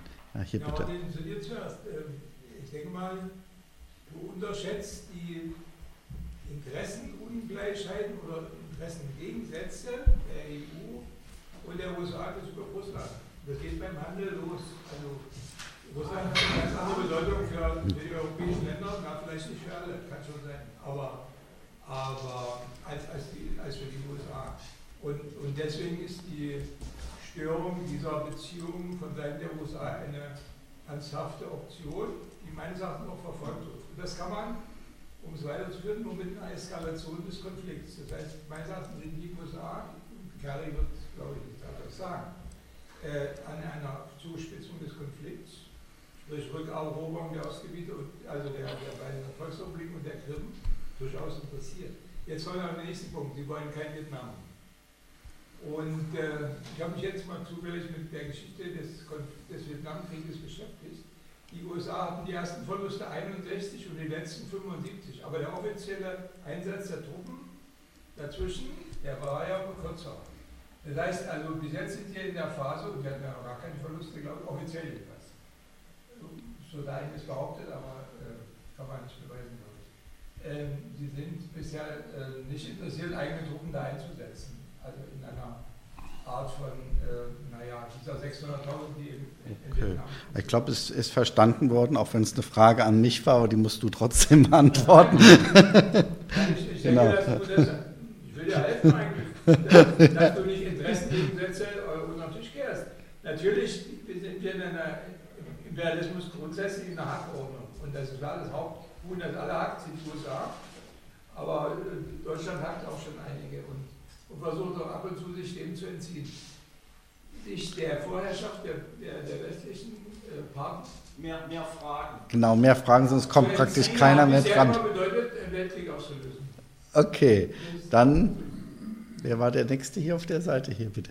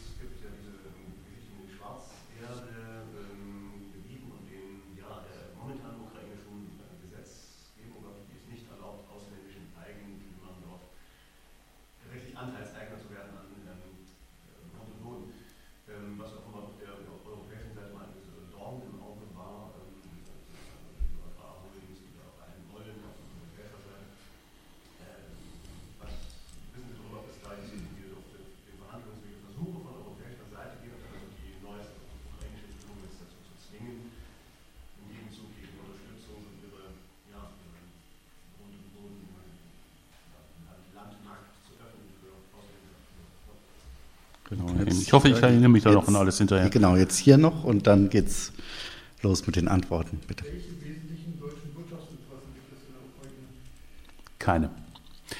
Das geht ganz, also wirklich nicht. Ähm, ich werde immer wieder mal gefragt, äh, ob dahinter irgendwelche, irgendwelche deutschen Investoren stecken oder internationale Investoren, die da Schiefergas bohren oder irgendwas wollen. Nur, es hat einzelne solche Konzessionen gegeben, schon unter Janukowitsch, und ähm, die sind auch bedient worden. Also Chevron hat irgendeine Konzession bekommen. Von deutschen Interessen ist mir an der Stelle nichts bekannt. Äh, für, die, für die deutsche Industrie ist die Ukraine ein Absatzmarkt und ein Lieferant von äh, Vorprodukten. Also die BASF zum Beispiel bezieht ähm, bestimmte Basischemikalien von der, aus der Ukraine, die einfach dort zu lascheren Umweltstandards produziert werden können als äh, hier. Aber das ist jetzt nichts, was meiner Ansicht nach eine ähm, Beteiligung an einem Umsturz äh, rechtfertigen würde. So, ähm, Jetzt nochmal diese, diese, diese vier Dinger. Ich habe leider genau. jetzt. Was? Ich habe es also einmal die Frage, ganze Frage Agrarholdings, geht in eine ähnliche Richtung. Ja, okay, also das. Also Landgrabbing okay, also, äh, in der Ukraine. Ich meine, ich habe schon gesagt, es, es, hat schon, es sollen auch Chinesen schon da große Ländereien gekauft haben in der Ukraine. Also so ganz ähm, gesperrt ist das offensichtlich nicht, gew nicht gewesen. Dass die EU jetzt, vielleicht ist das alles nur ein Erbpacht oder so in so einer Konstruktion. Ja in Gottes Namen. Also dann, äh, aber dann, damit wäre ja das, das wirtschaftliche Ziel auch erreicht, ähm, dass die EU darauf drängt, auch ähm, Boden zu Eigentum äh, erwerben zu dürfen, ist, halte ich für logisch. Das, das entspricht der Logik des freien Kapital- und Warenverkehrs. Ähm, wahrscheinlich wird es dann aber ähnlich, wie es auch in Polen zum Beispiel zugestanden worden ist, irgendwelche Übergangsfristen. Also das wird alles nicht sofort gehen. Ähm, das hindert aber auch niemanden an irgendetwas. Also äh, solches Landgrabbing gibt es sicherlich, wobei man meiner Ansicht nach auch diese Schwarzerde nicht mythologisieren soll. Also der, die Qualität dieses Bodens hat stark abgenommen. Äh, der Boden ist teilweise durch Fehler in der Bestellung in den Kolchosen in, in sowjetischer Zeit, also viel, Stichwort viel zu schwere äh, Maschinen, die den komprimiert haben, die, die, die, die, die Fruchtbarkeit ist, ist auch nicht mehr die, die sie mal war. Zweitens ist, ähm, sind große Teile des Agrarbodens der Ukraine einfach durch industrielle Schadstoffe schwer geschädigt, sodass die also auch allenfalls noch als Anbaufläche für Industrierohstoffe taugen können und nicht mehr unbedingt als ähm, Grundlage für die Agrar, für die, für die eigentliche Agrarproduktion. Und drittens darf man eins nicht vergessen, die Europäische Union hat schon eine agrarische Überproduktion. Mit anderen Worten, ähm, sie hat also was also die Aneignung ukrainischen Bodens ist für die EU ein vergleichsweise uninteressanter Aspekt meiner Ansicht nach. Dann, ähm, dann Frage Währung. Äh, ja, Währung, ja, äh, das geht wahrscheinlich ja. nach dem Prinzip, äh, dass, das, dass das gute Geld das schlechte verdrängt. Das heißt, da wird wahrscheinlich der Rubel, der immer noch genau. das bessere Geld ist als die Grivnia, ähm, die Grivnia nach und nach verdrängen, zumal eben auch in wachsendem Maße die Renten in Rubel gezahlt werden, also auch, also auch Rubelkaufkraft auf dem Markt erscheint. Mhm. Äh, Im Übrigen gehe ich davon aus, dass äh, auch die Dollarisierung oder Euroisierung äh, des Zahlungsverkehrs voranschreiten wird, weil natürlich Dollar und Euro noch bessere Währungen als der Rubel sind. Äh, also das ist die, die Entwicklung, die, die ja. ich da sehe, ohne dass das jetzt im Moment, wie mir scheint, zu groß, größerer Aufregung ähm, Anlass gibt. Dann Frage der Transferleistung. Da wurde ja darauf hingewiesen, zu Recht, dass das in Minsk explizit äh, von Hollande und äh, Merkel angesprochen wurde. Und da ist ja äh, nichts äh, passiert, nach meinen Informationen. So ist es. Also die Ukraine sucht sich äh, aus dem Minsker Abkommen das raus, was ihr passt, ja. nämlich ihre Forderungen, die Kontrolle über die Grenze zurückzuholen. die Forderung nach ähm, Abzug oder Auflösung illegaler Formationen äh, löst sie einfach dadurch, dass sie alle bisher illegalen Formationen legalisiert. Äh, wir haben in den letzten Wochen äh, erlebt, dass die freiwilligen Bataillone in die Armee oder in die Nationalgarde integriert worden sind. Die gelten also jetzt als, der rechte Sektor zum Beispiel gilt jetzt als ukrainisches Freiwilligenkorps und als Untereinheit der Armee. Das ist natürlich eine, eine rechtstechnisch gesehen elegante Lösung, aber es bedeutet auch nur, dass man halt äh, sozusagen die Räuber zu Polizisten macht. Ne? Äh, das heißt, äh, Kiew ähm, schummelt da ziemlich. Ich will gar nicht sagen, dass jetzt also die Rebellenseite ähm, das Abkommen bis auf den letzten Punkt äh, und Komma erfüllt. Äh, die werden natürlich auch versuchen, mit der Sache selektiv umzugehen. Aber immerhin haben sie, anders als Kiew, ihre schweren Waffen zumindest eine Weile lang zurückgezogen, während eben die ukrainische Seite inzwischen sogar die ähm, Tätigkeit der OSZE-Beobachter im, im, Donbass behindert. Der rechte Sektor hat vor ein paar Tagen äh, bei Shirokino östlich von Mariupol, wo die Kämpfe waren, einen äh, Beobachtungspunkt der OSZE schlicht und einfach ähm, überrannt und lässt die Beobachter da nicht mehr hin, damit sie eben nicht sehen, dass die Ukraine da ihre Kräfte ähm, wieder aufbaut. Ähm, ich sehe also auch von der ukrainischen Seite her eine wachsende Bereitschaft, den Konflikt auch militärisch wieder zu, zu eskalieren. Was war jetzt die erste Frage? Die, die erste Frage war nach der inneren Verfassung ja. bzw. den inneren Strukturen. Ich denke, das, Politik. Ja, ja, ich denke, das ist äh, ein Prozess, der tatsächlich im Gange ist. Im Ausgangspunkt war der Aufstand im Donbass zumindest zu großen Teilen eine antioligarchische Rebellion. Also die Leute im Donbass, ähm, die, ersten Aktionsformen ja, waren genau die gleichen, die ähm, zuvor in der Westukraine von Pro-Maidan-Demonstranten äh, passiert sind, also Besetzungen von Polizeiwachen und Kasernen, Besetzungen von öffentlichen Gebäuden, Übernahme der Waffenbestände, teilweise äh, so. Äh, während allerdings in der Westukraine die Polizei sich dann meistens neutral verhalten hat, ist sie im Donbass zumindest anfangs einfach auf die Seite der Aufständischen übergetreten. Das mag damit zu tun gehabt haben, dass natürlich Polizisten aus derselben Gegend kommen, in der sie dienen. Das heißt, sie teilen die allgemeinen Stimmungen der Bevölkerung. Äh, nach der Seite ist es erstmal wenig ähm, überraschend. Auf der anderen Seite ist ein so geschlossenes Übertreten der Sicherheitskräfte auf die Seite der Aufständischen äh, sicherlich nicht ohne gewisse Winke von oben möglich gewesen. Von oben heißt in diesem Fall aus den Strukturen der ähm, ehemals herrschenden Partei der Regionen und insbesondere des, des diese Partei kontrollierenden Oligarchen Rinat Achmetov.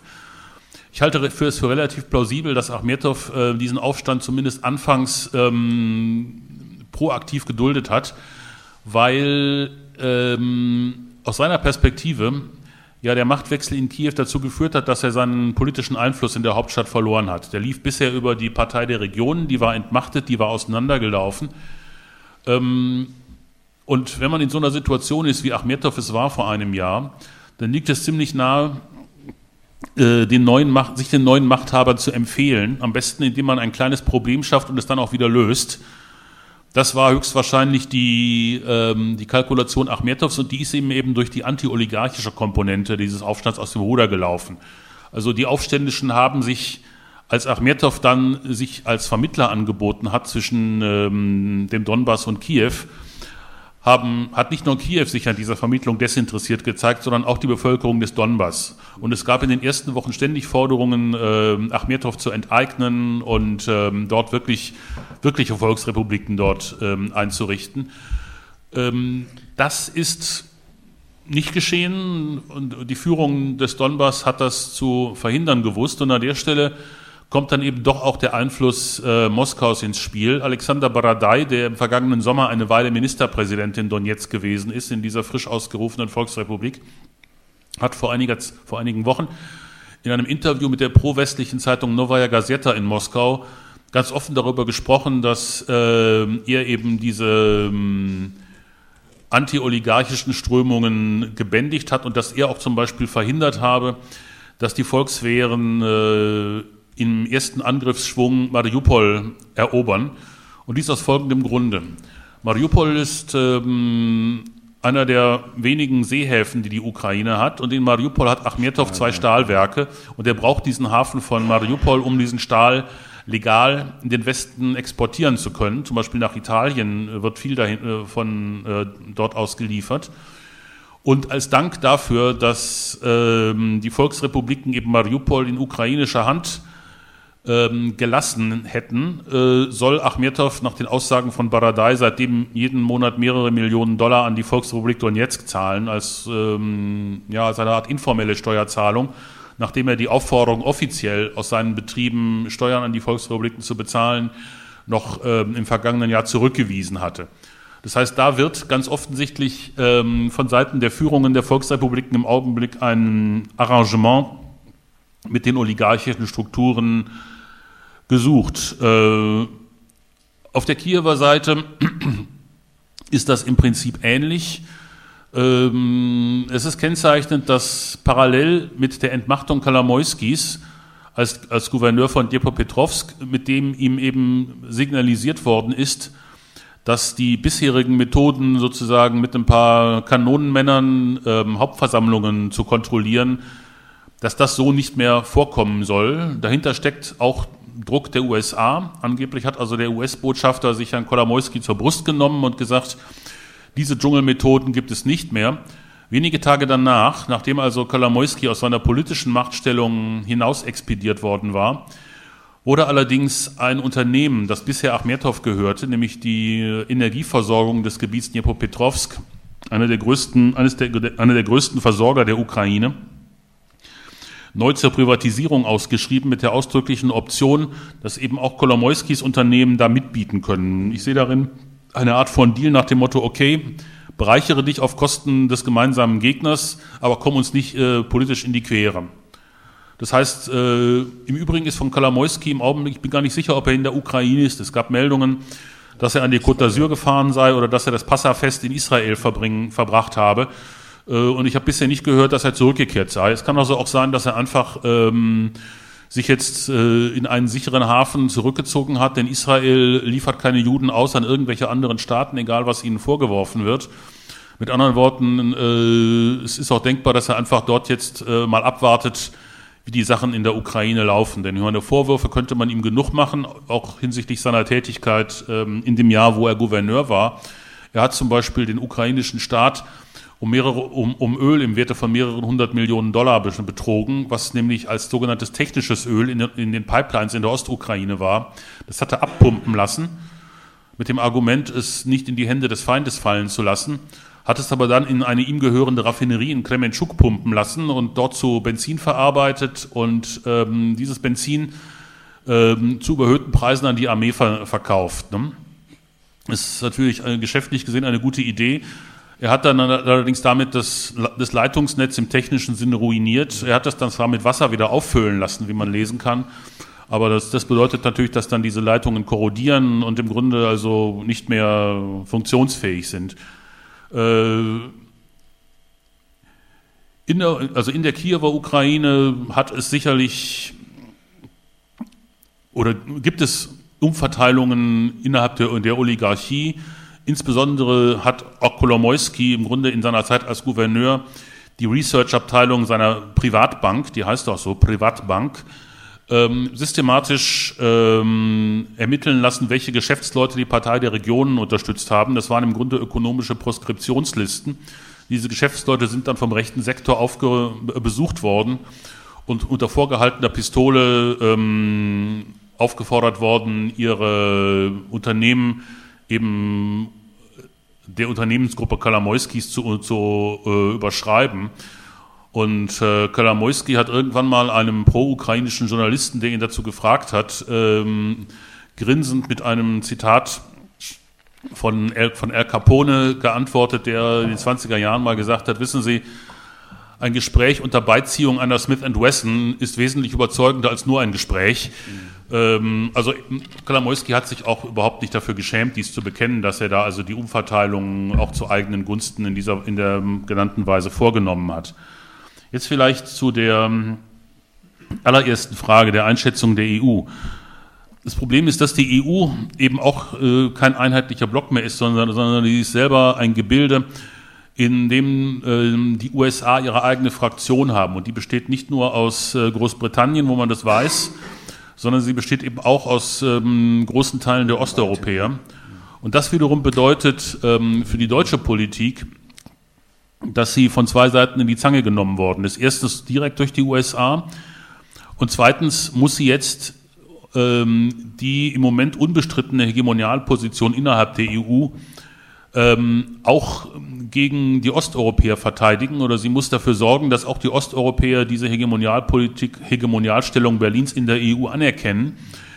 Äh, man kann ziemliches Gift draufnehmen, dass in dem Falle dass Deutschland jetzt also wieder zu einem Kurs der Annäherung an Russland zurückkehrte, sofort Polen, Balten äh, und so weiter die üblichen Verdächtigen CETA und Mordio schreien würden und die Missachtung ihrer historischen Ängste und so weiter und den, den Hitler-Stalin-Pakt 4 ähm, beschwören würden, was eben dann auch die deutsche, deutsche Position innerhalb der EU äh, gefährden würde und ähm, die privilegierte Beziehung die Russland Deutschland anbietet, äh, beruht ja auch genau darauf, dass Deutschland diese Hegemonialposition innehat. Ne?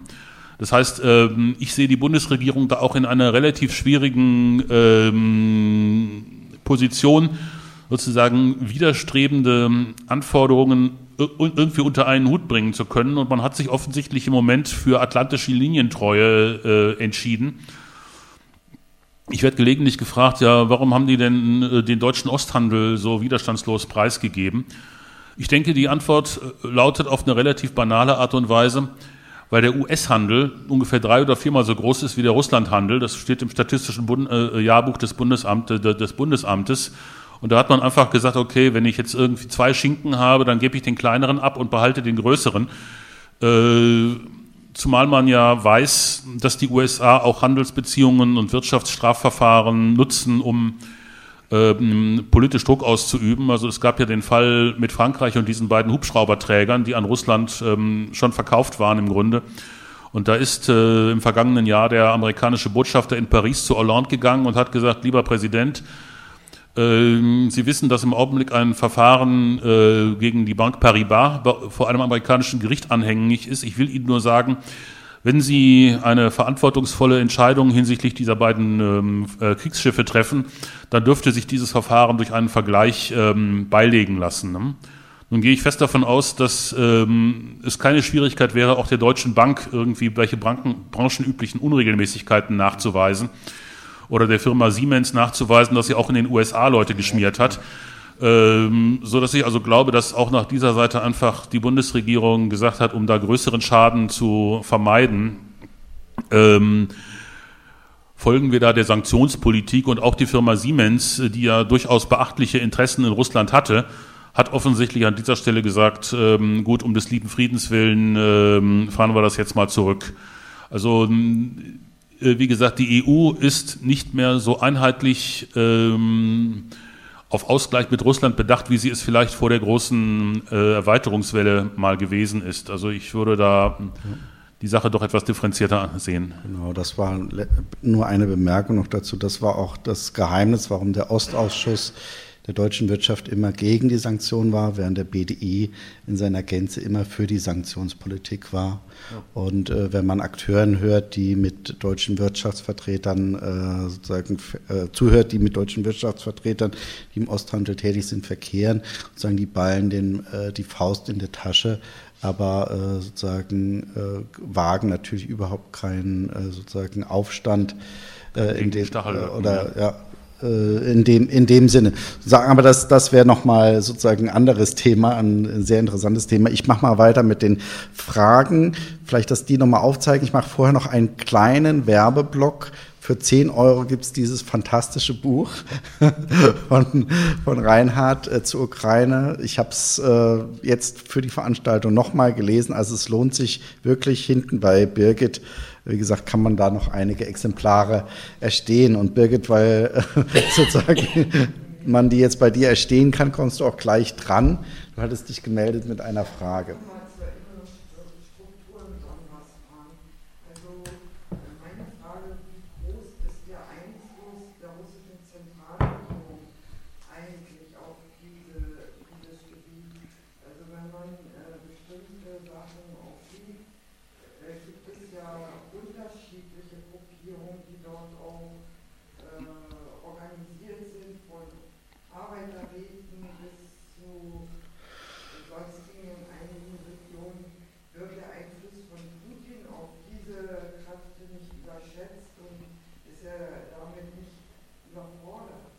Also ich, genau, ich, wir machen wieder drei, dann ja, da bitte und hier vorne. Hm. Sie hatten sind eingegangen auf Russland und hatten zum Ausdruck gegeben, dass Russland sich nicht ähm, auf einen Krieg äh, in irgendeiner Art und Weise einlassen will. Ich verstanden und äh, bekommen. Was mir noch nicht äh, klar ist und in den ganzen Wochen hat sich irgendwie doch genähert, so eine Stimmungslage nach dem Motto, wir nähern uns einem Krieg. Äh, das kann ich im Moment selber gar nicht peilen. Da wollte ich Ihre Einschätzung wissen. Und zwar, ob die USA es tatsächlich selbst, wenn sie es nicht mit der NATO macht, sondern meinetwegen mit irgendwelchen Willigen, äh, versucht dort tatsächlich einen Krieg zu führen. Ihr könntet mir bei Weitem überhaupt nicht vorstellen, dass Sie zu so einer Einschätzung kommen. Okay, und dann hier vorne noch bitte. Ähm, ich verstehe immer nicht, wie die Ukraine oder auch ähm, Weißrussland sich wirtschaftlich selber irgendwie auf eigene Füße stellen können.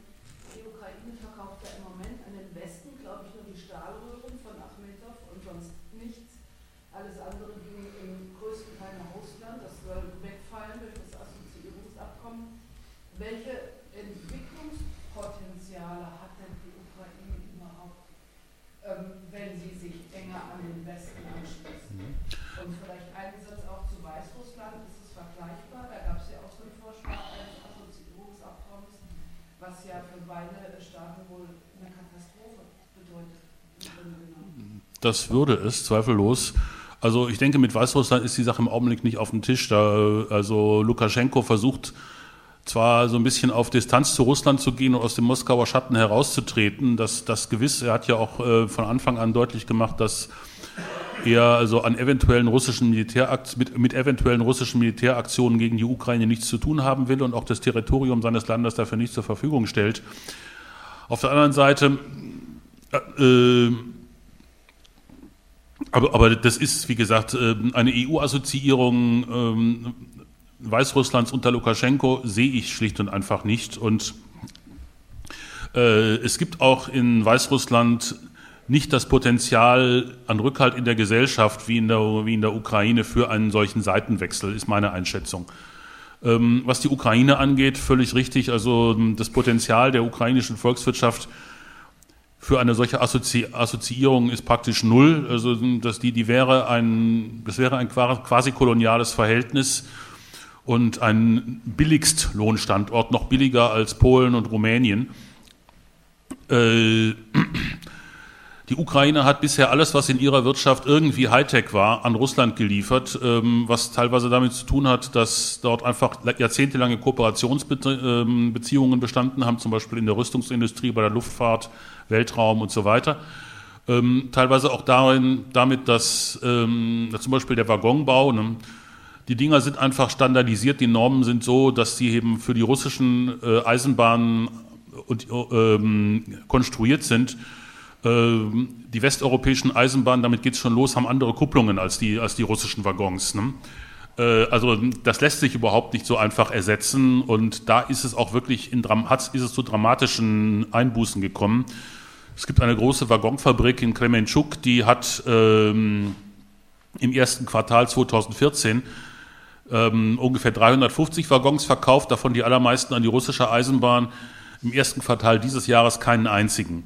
Also das steht praktisch still. Ja. Ähnlich ist es mit äh, der, der berühmten Raketenfabrik Juschmasch in Dnipropetrovsk. Die ist seit äh, dem letzten Herbst auf Kurzarbeit null. Das ist jetzt gerade erst, äh, also für die Beschäftigten heißt es unbezahlter Urlaub. Ne? Ähm, das ist gerade erst wieder bis Ende, Ju Ende Juni verlängert worden. Also ähm, diese alles, was in der Ukraine sozusagen etwas entwickelterer Industrieproduktion ist, steht schlicht und einfach vor dem Zusammenbruch. Ne? Äh, und da kommt nichts nach und ähm, die EU braucht das auch nicht. Ja? Im Vergleich zur EU ist die ukrainische Industrie nicht, nicht wettbewerbsfähig. Ähm, die kann allenfalls darüber in den Markt kommen, dass, ich sage jetzt mal, irgendwie der Waggon, der Waggon Schwefelsäure aus der Ukraine halt billiger ist als der Waggon Schwefelsäure aus Belgien. Aber ähm, das äh, ist ja jetzt keine, das ist ja keine Wertschöpfung. Ne? Mhm. Und äh, das war übrigens auch der wesentliche Grund, weswegen Janukowitsch meiner Ansicht nach diese Assoziierung mit der EU auf Eis legen wollte, weil er sich genau den Osthandel offen halten wollte. Denn er wusste natürlich, was das für die ukrainische Volkswirtschaft bedeutet und, Klammer auf, auch für seine eigene Wählerbasis, die mit diesen äh, Industriegebieten im Süden und Osten weitgehend identisch war. Ne? Das heißt, was die EU Janukowitsch persönlich zugemutet hat mit diesem Assoziierungsabkommen, war auch der kontrollierte politische Selbstmord. Ne? Auch von der Seite her war es wenig äh, wahrscheinlich, dass Janukowitsch darauf eingegangen wäre. Jetzt die Frage mit ähm, Einfluss Putins. Ja, mit was? Einfluss Putins hatten wir. Äh, ja, das, das war die allererste, aber dazwischen noch die Sache genau, mit dem Krieg. Ja. Ich hatte das ja schon gesagt, dass, ähm, äh, ich hoffe, dass ähm, die russische Kalkulation stimmt, dass die USA letzten Endes einsehen werden, dass die Ukraine den ganz großen Krach nicht wert ist. Aber äh, mehr als äh, das zu hoffen, dass halt da, also dass es in dem, im amerikanischen Militär noch ein paar Leute gibt, die einfach äh, nüchtern Potenziale analysieren können und die dieser ganzen Bitte. Militär sind alle hm, also das wäre ich.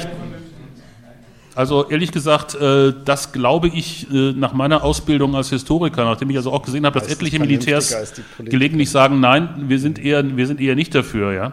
Also hm, das würde ich so pauschal nicht sagen.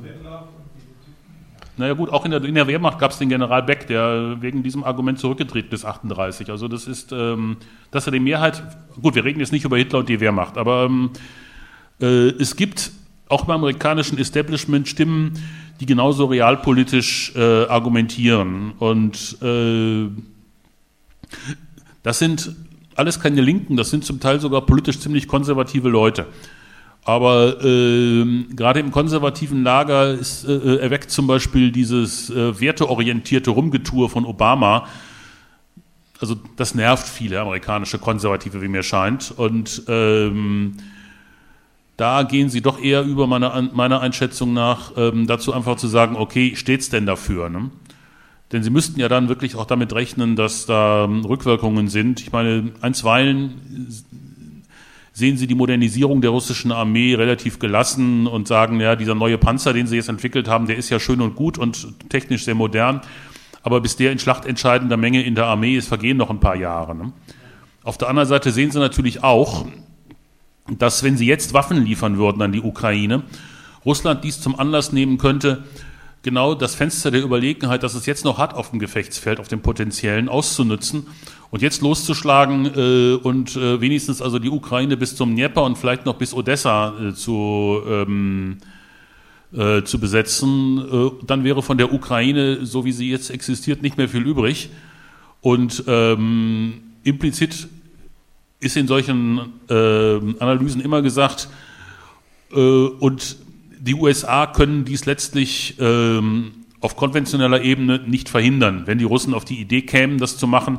Also die Analysen sagen, ähm, die werden in spätestens 14 Tagen, werden die am Dnieper. Ne? In der Zeit haben die USA keine Truppen äh, nach Osteuropa transportiert, die in, der, die in hinreichender Menge in der Lage wären, ähm, einem massiven Angriff der russischen Armee äh, entgegenzutreten. Ne? Ähm, so argumentieren jedenfalls diejenigen realistischen amerikanischen Strategen, deren Sachen ich gelegentlich lese. Äh, ob dann diese Argumente in der politischen Führung durchdringen, ist eine andere Frage, auf die weiß ich auch keine Antwort. Ja, der Einfluss Putins in den Volksrepubliken. Ich denke, inzwischen ist der russische Einfluss dort auch, auch bedingt durch die Tatsache, dass Russland ähm, 80 Prozent ungefähr der Staatsausgaben der Volksrepubliken trägt, so groß, dass dort nichts passiert, was Russland ausdrücklich nicht will. Ähm, ob alles, was da passiert, also auch Umtriebe irgendwelcher Kosaken, irgendwelche seltsamen Radikalnationalisten, ob das alles ähm, genau sozusagen ähm, im Auftrag des, äh, des Kreml passiert, das wage ich zu bezweifeln. Ähm, aber man lässt die Leute womöglich auch dort sich austoben, äh, damit sie eben nicht innerhalb Russlands äh, gegen Putin auftreten und ihm nationalen Verrat vorwerfen, was auch ähm, tendenziell denkbar ist. Also dieser Igor Strelkov, ähm, der mal eine Zeit lang Verteidigungsminister und Oberkommandierender in der, in der ähm, Donetsker Republik gewesen ist und der einfach durch die geschickte Verteidigung von Slawiansk äh, einiges Prestige hat, der äh, deutet immer wieder mal an, dass er selbstverständlich äh, trotz aller Bedenken gegenüber Putin loyal sei, aber dass er eben sagt, er hat Bedenken. Da kann sich jeder dazu denken, worauf das rausläuft. Und es hat mal irgendwann im vergangenen Sommer eine Umfrage eines russischen Fernsehsenders gegeben, welcher Kandidat eventuell äh, Putins Nachfolger werden sollte. Und da stand dieser Stelkov äh, sehr weit oben auf der Liste.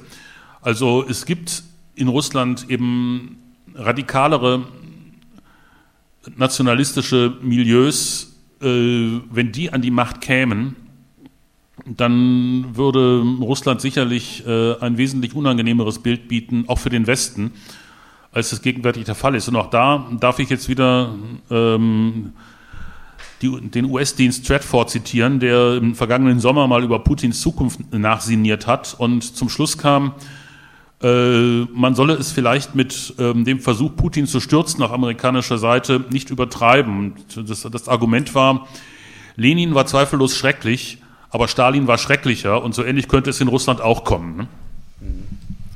Jetzt machen wir hier noch eine Runde. Ja, bitte.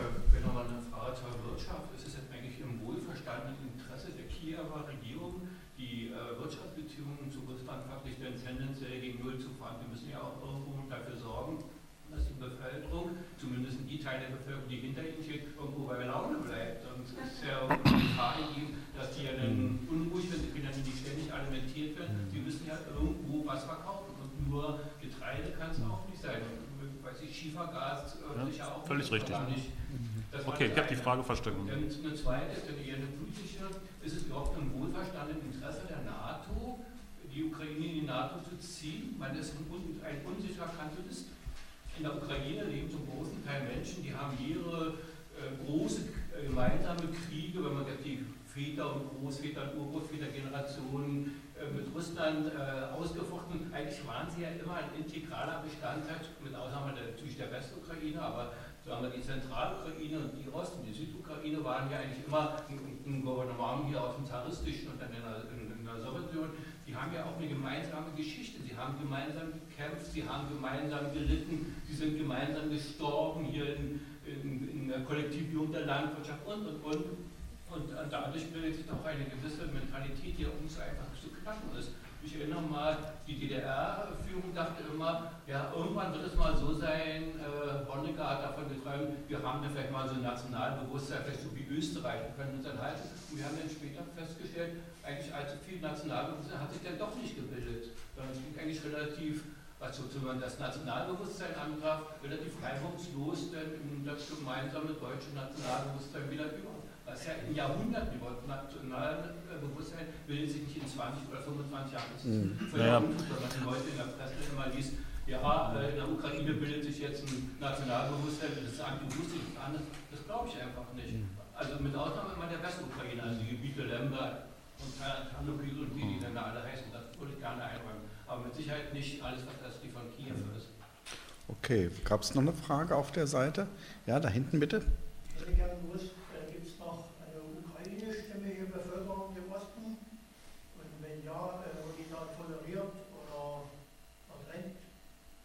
Also ähm, es gibt Repressionen gegen sogenannte pro-ukrainische Aktivisten, das heißt äh, Leute, die also da mit der blau-gelben Fahne rumlaufen und die Kiewer Machthaber unterstützen. Die haben kein leichtes Leben, das ist richtig. Ähm, Ukrainisch-stämmig, das ist schwierig, weil ähm, es gibt eben, also das ist eine Ethnisierung äh, der Frage, die mir eigentlich nicht, die, die mir eigentlich nicht gefällt.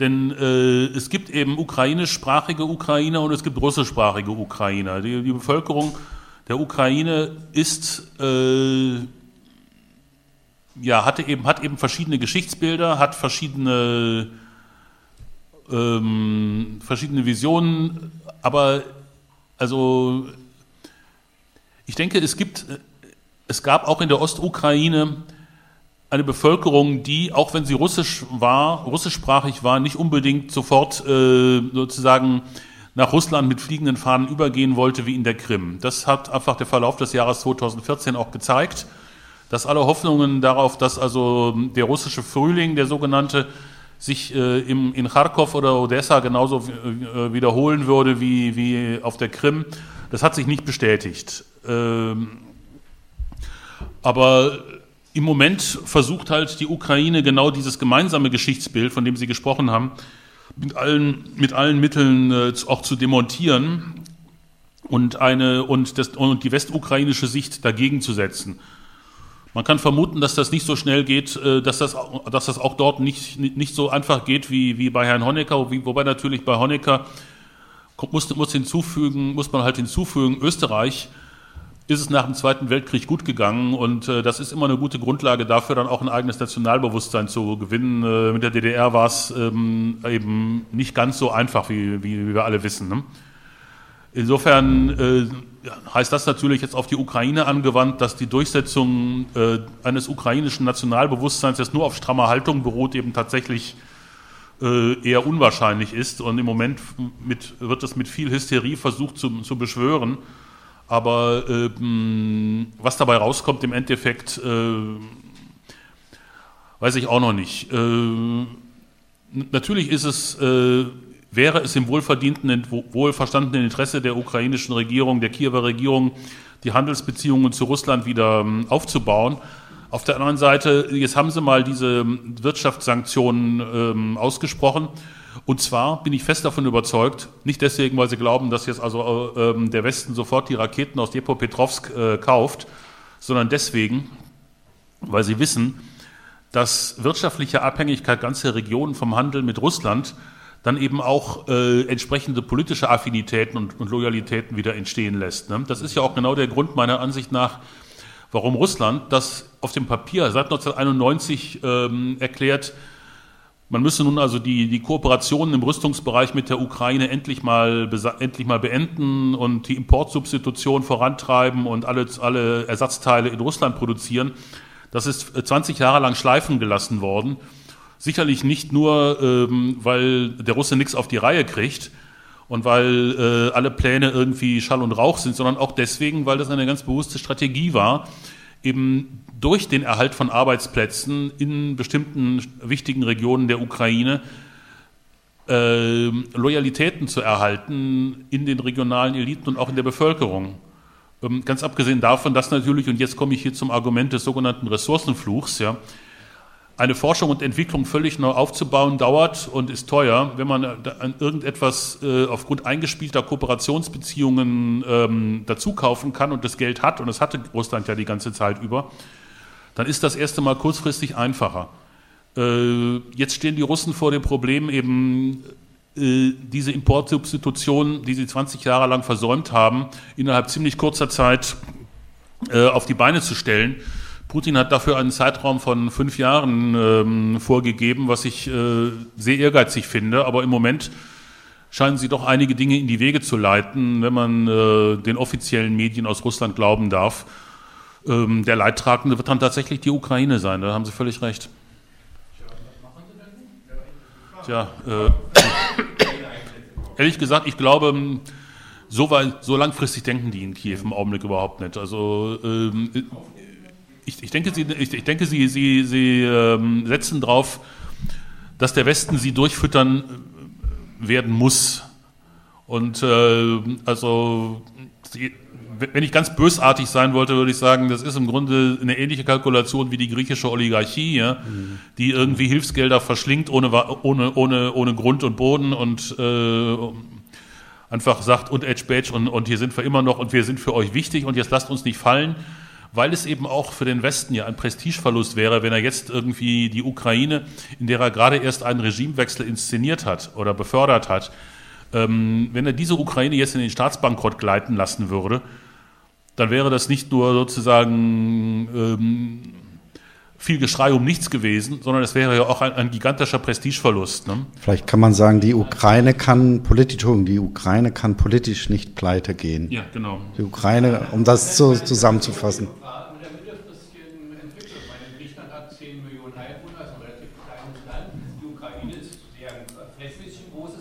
Mhm. Ungefähr eine Bevölkerung, sagen wir mal 43 Millionen hatten sie vorhin genannt, wir sind es auch schon weniger, aber mhm. auf alle Fälle über 40 Millionen. Und praktisch so einen großen Staat über. Dauer zu Stimmt. und die USA eine zu hohe Hausnummer sein. Gut, ehrlich gesagt, äh, angesichts der ähm, Währungspolitik, die die Fed und die EZB betreiben, wo das Geld einfach gedruckt wird, ähm, glaube ich, äh, dass das, und ich meine, wo Herr Draghi die Inflation geradezu herbeisehnt, ja, sehe ich da äh, jetzt erstmal mittelfristig keine Hindernisse, die äh, dieser Dauerfinanzierung mit frisch gedrucktem Papiergeld äh, entgegenstehen würden. Bitte? Ja, genau. Aber ich glaube, da sind wir jetzt sehr stark im äh, Bereich der Spekulation. Sehr stark. Ich würde, ich würde jetzt noch äh, sozusagen als Königsrecht des Moderators noch eine letzte Frage stellen und dann äh, denke ich, haben wir auch wirklich viele Aspekte äh, sozusagen der Ukraine auch aktuell noch sind da noch mal durchgegangen. Du hattest das ja angesprochen, dass ähm, eben der russische Frühling eigentlich nur im Donbass richtig ja, gezündet hat. Richtig hat er nur auf der Krim gezündet. Schon im Donbass ist im Grunde so eine Schwundstufe, ne? Ja. Äh, die, die Frage geht trotzdem äh, danach, wenn man sich zum Beispiel die Wahlergebnisse ja und die unter sehr schwierigen äh, Bedingungen zustande gekommen sind, also für diejenigen, die nicht in der sozusagen oder dem neuen ukrainischen Establishment anhängen, zum Beispiel in der Region Kharkov mal anschaut, ist es ja trotzdem so gewesen, dass selbst bei den letzten Wahlen dort äh, eben äh, der Oppositionsblock, ähm, wenn ich es richtig im Kopf habe, eben eine Mehrheit dort bekommen hat. Also beziehungsweise, dass es eben keine Mehrheit gab für äh, für die, die Sechser-Koalition, die da jetzt in Kiew an der Macht ist. Und, das, und die zweite Frage in eine ähnliche Richtung, wenn man sich ähm, vielleicht nicht Odessa, aber die Gegend zwischen Odessa und ähm, sozusagen der Donau äh, anschaut, sind ja da auch weitere sozusagen sehr unzufriedene Minderheiten, wie die Gagausen oder die Bulgaren die sind dort. In Moldawien, das ist. Äh nee, die sind auf beiden Seiten ja. der Grenze, aber das ist ja, ist, ich, ich, will das, ich will das auch nicht vertiefen. Ich möchte nur noch mal äh, fragen, einmal die Einschätzung, äh, ob die äh, ukrainische Politik auch äh, praktisch andere Minderheiten, wie zum Beispiel die Ungarn, aber auch Gagau, kleinere Minderheiten, Bulgaren, Gagausen, also regelrecht äh, abgeschreckt hat. Und die zweite Frage in dem Zusammenhang nochmal äh, nach äh, Kharkov, sozusagen, ob, äh, wie, man das einschätzt, eben ob sich dort eben eine ukrainische Herrschaft unter den Bedingungen dauerhaft äh, stabilisieren kann. Das ist eine gute Frage. Also ich äh, vermute, dass die, dass die Wirtschaftskrise, wenn sie sich verschärft und alles deutet darauf hin, dass sie eben zumindest nicht schnell zu Ende geht, die, die müsste nach menschlichem Ermessen dazu führen, dass dieser Oppositionsblock, der ähm, betont realpolitisch und sozusagen arbeitsplatzorientiert im, im Moment argumentiert und ähm, eben eine, jetzt sage ich mal in Anführungszeichen, versöhnlerische Linie gegenüber dem Donbass ja. äh, propagiert, dieser ähm, Oppositionsblock, der müsste eigentlich ähm, an Rückhalt in der Bevölkerung zunehmen. Äh, und zwar nicht nur in seiner Hochburg Kharkov, wo er ja sowieso stärkste Partei geworden ist, sondern eben auch äh, praktisch in allen, in allen Industriegebieten des Landes, also da, wo man weiß, was man auch durch den Optionswechsel der Ukraine verloren hat. Ich glaube, dass die ähm, Kiewer Regierung dieses Szenario auch sehr ähm, fürchtet und deswegen ist zu beobachten, dass alle Verweise auf die sozialen Kosten, äh, die dieser Krieg mit sich bringt, inzwischen schon als äh, Wehrkraftzersetzung zumindest diffamiert und in Einzelfällen auch verfolgt werden. Das heißt, ähm, innenpolitisch scheint mir, dass die ukrainische Führung auf einer Fortdauer der Eskalation ihrer Hegemonie ähm, grundlegen muss, äh, weil sie einfach jede Form von Frieden ist für sie schädlich, weil sie dann nach dem, nach, nach dem Kosten äh, und dem Verhältnis von Kosten und Ertrag äh, gefragt werden wird. Das ist ein Punkt, weswegen ich glaube, dass die Kiewer ähm, Führung einfach äh, insofern eine Truppe von Desperados ist, die an einer Fortdauer des, des Konflikts äh, interessiert sind. Der zweite Grund ist, sehr, ist viel naheliegender. Ähm, diese Faschisten in den Bataillonen, die sind Faschisten und, man, und, und, und, und es sind politische Gegner, alles äh, geschenkt. Aber diese Leute haben eins kapiert, dass der Machtwechsel bisher eine Umschichtung innerhalb der Oligarchie in Kiew gebracht hat und eben nicht das Ende der oligarchischen Herrscher, für die sie irgendwann mal auf die Straße gegangen sind. Und ähm, es gibt massenweise Statements dieser Bataillonskommandeure, die gesagt haben, wenn der Krieg erst zu Ende ist, dann ziehen wir nach Kiew und räumen auf.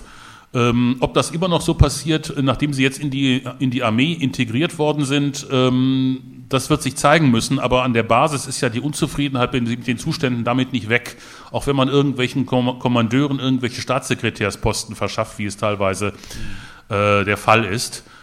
Das bedeutet eben, dass die Kiewer Truppe äh, im Grunde auf geradezu verzweifelte Art und Weise an einer Fortdauer des Konfliktzustandes äh, interessiert ist und dass für sie eine Befriedung des Konflikts im Grunde ähm, schon der erste Sargnagel ist. Ähm, ich will jetzt nicht sagen, dass sie im Augenblick, wo der, wo der, der Konflikt sich befriedet, dass sie dann sofort stürzt. Ähm, da gibt es keinen Automatismus, aber das Regime in Kiew ist nach wie vor, wie mir scheint, ziemlich instabil und, drückt und, und stützt sich im Wesentlichen auf ähm, vielleicht nicht die Bajonette, aber auf die Knüppel des rechten Sektors. Ja, vielen Dank. Ich glaube, das war ein sehr schönes Schlusswort. Ich, Bitte? Genau. Damit hängt zusammen eine latente Faschisierung bei Aufrechterhaltung wegen dem Westen der demokratischen Tatsache. Ja. Genau. Ich bedanke mich nochmal, wie gesagt, ausdrücklich. Ich danke auch für und, das Interesse. Und wünsche einen guten Heimweg. Wie gesagt, das Buch, wer es noch nicht hat, ja, sei ausdrücklich nochmal empfohlen. Liegt vorne aus.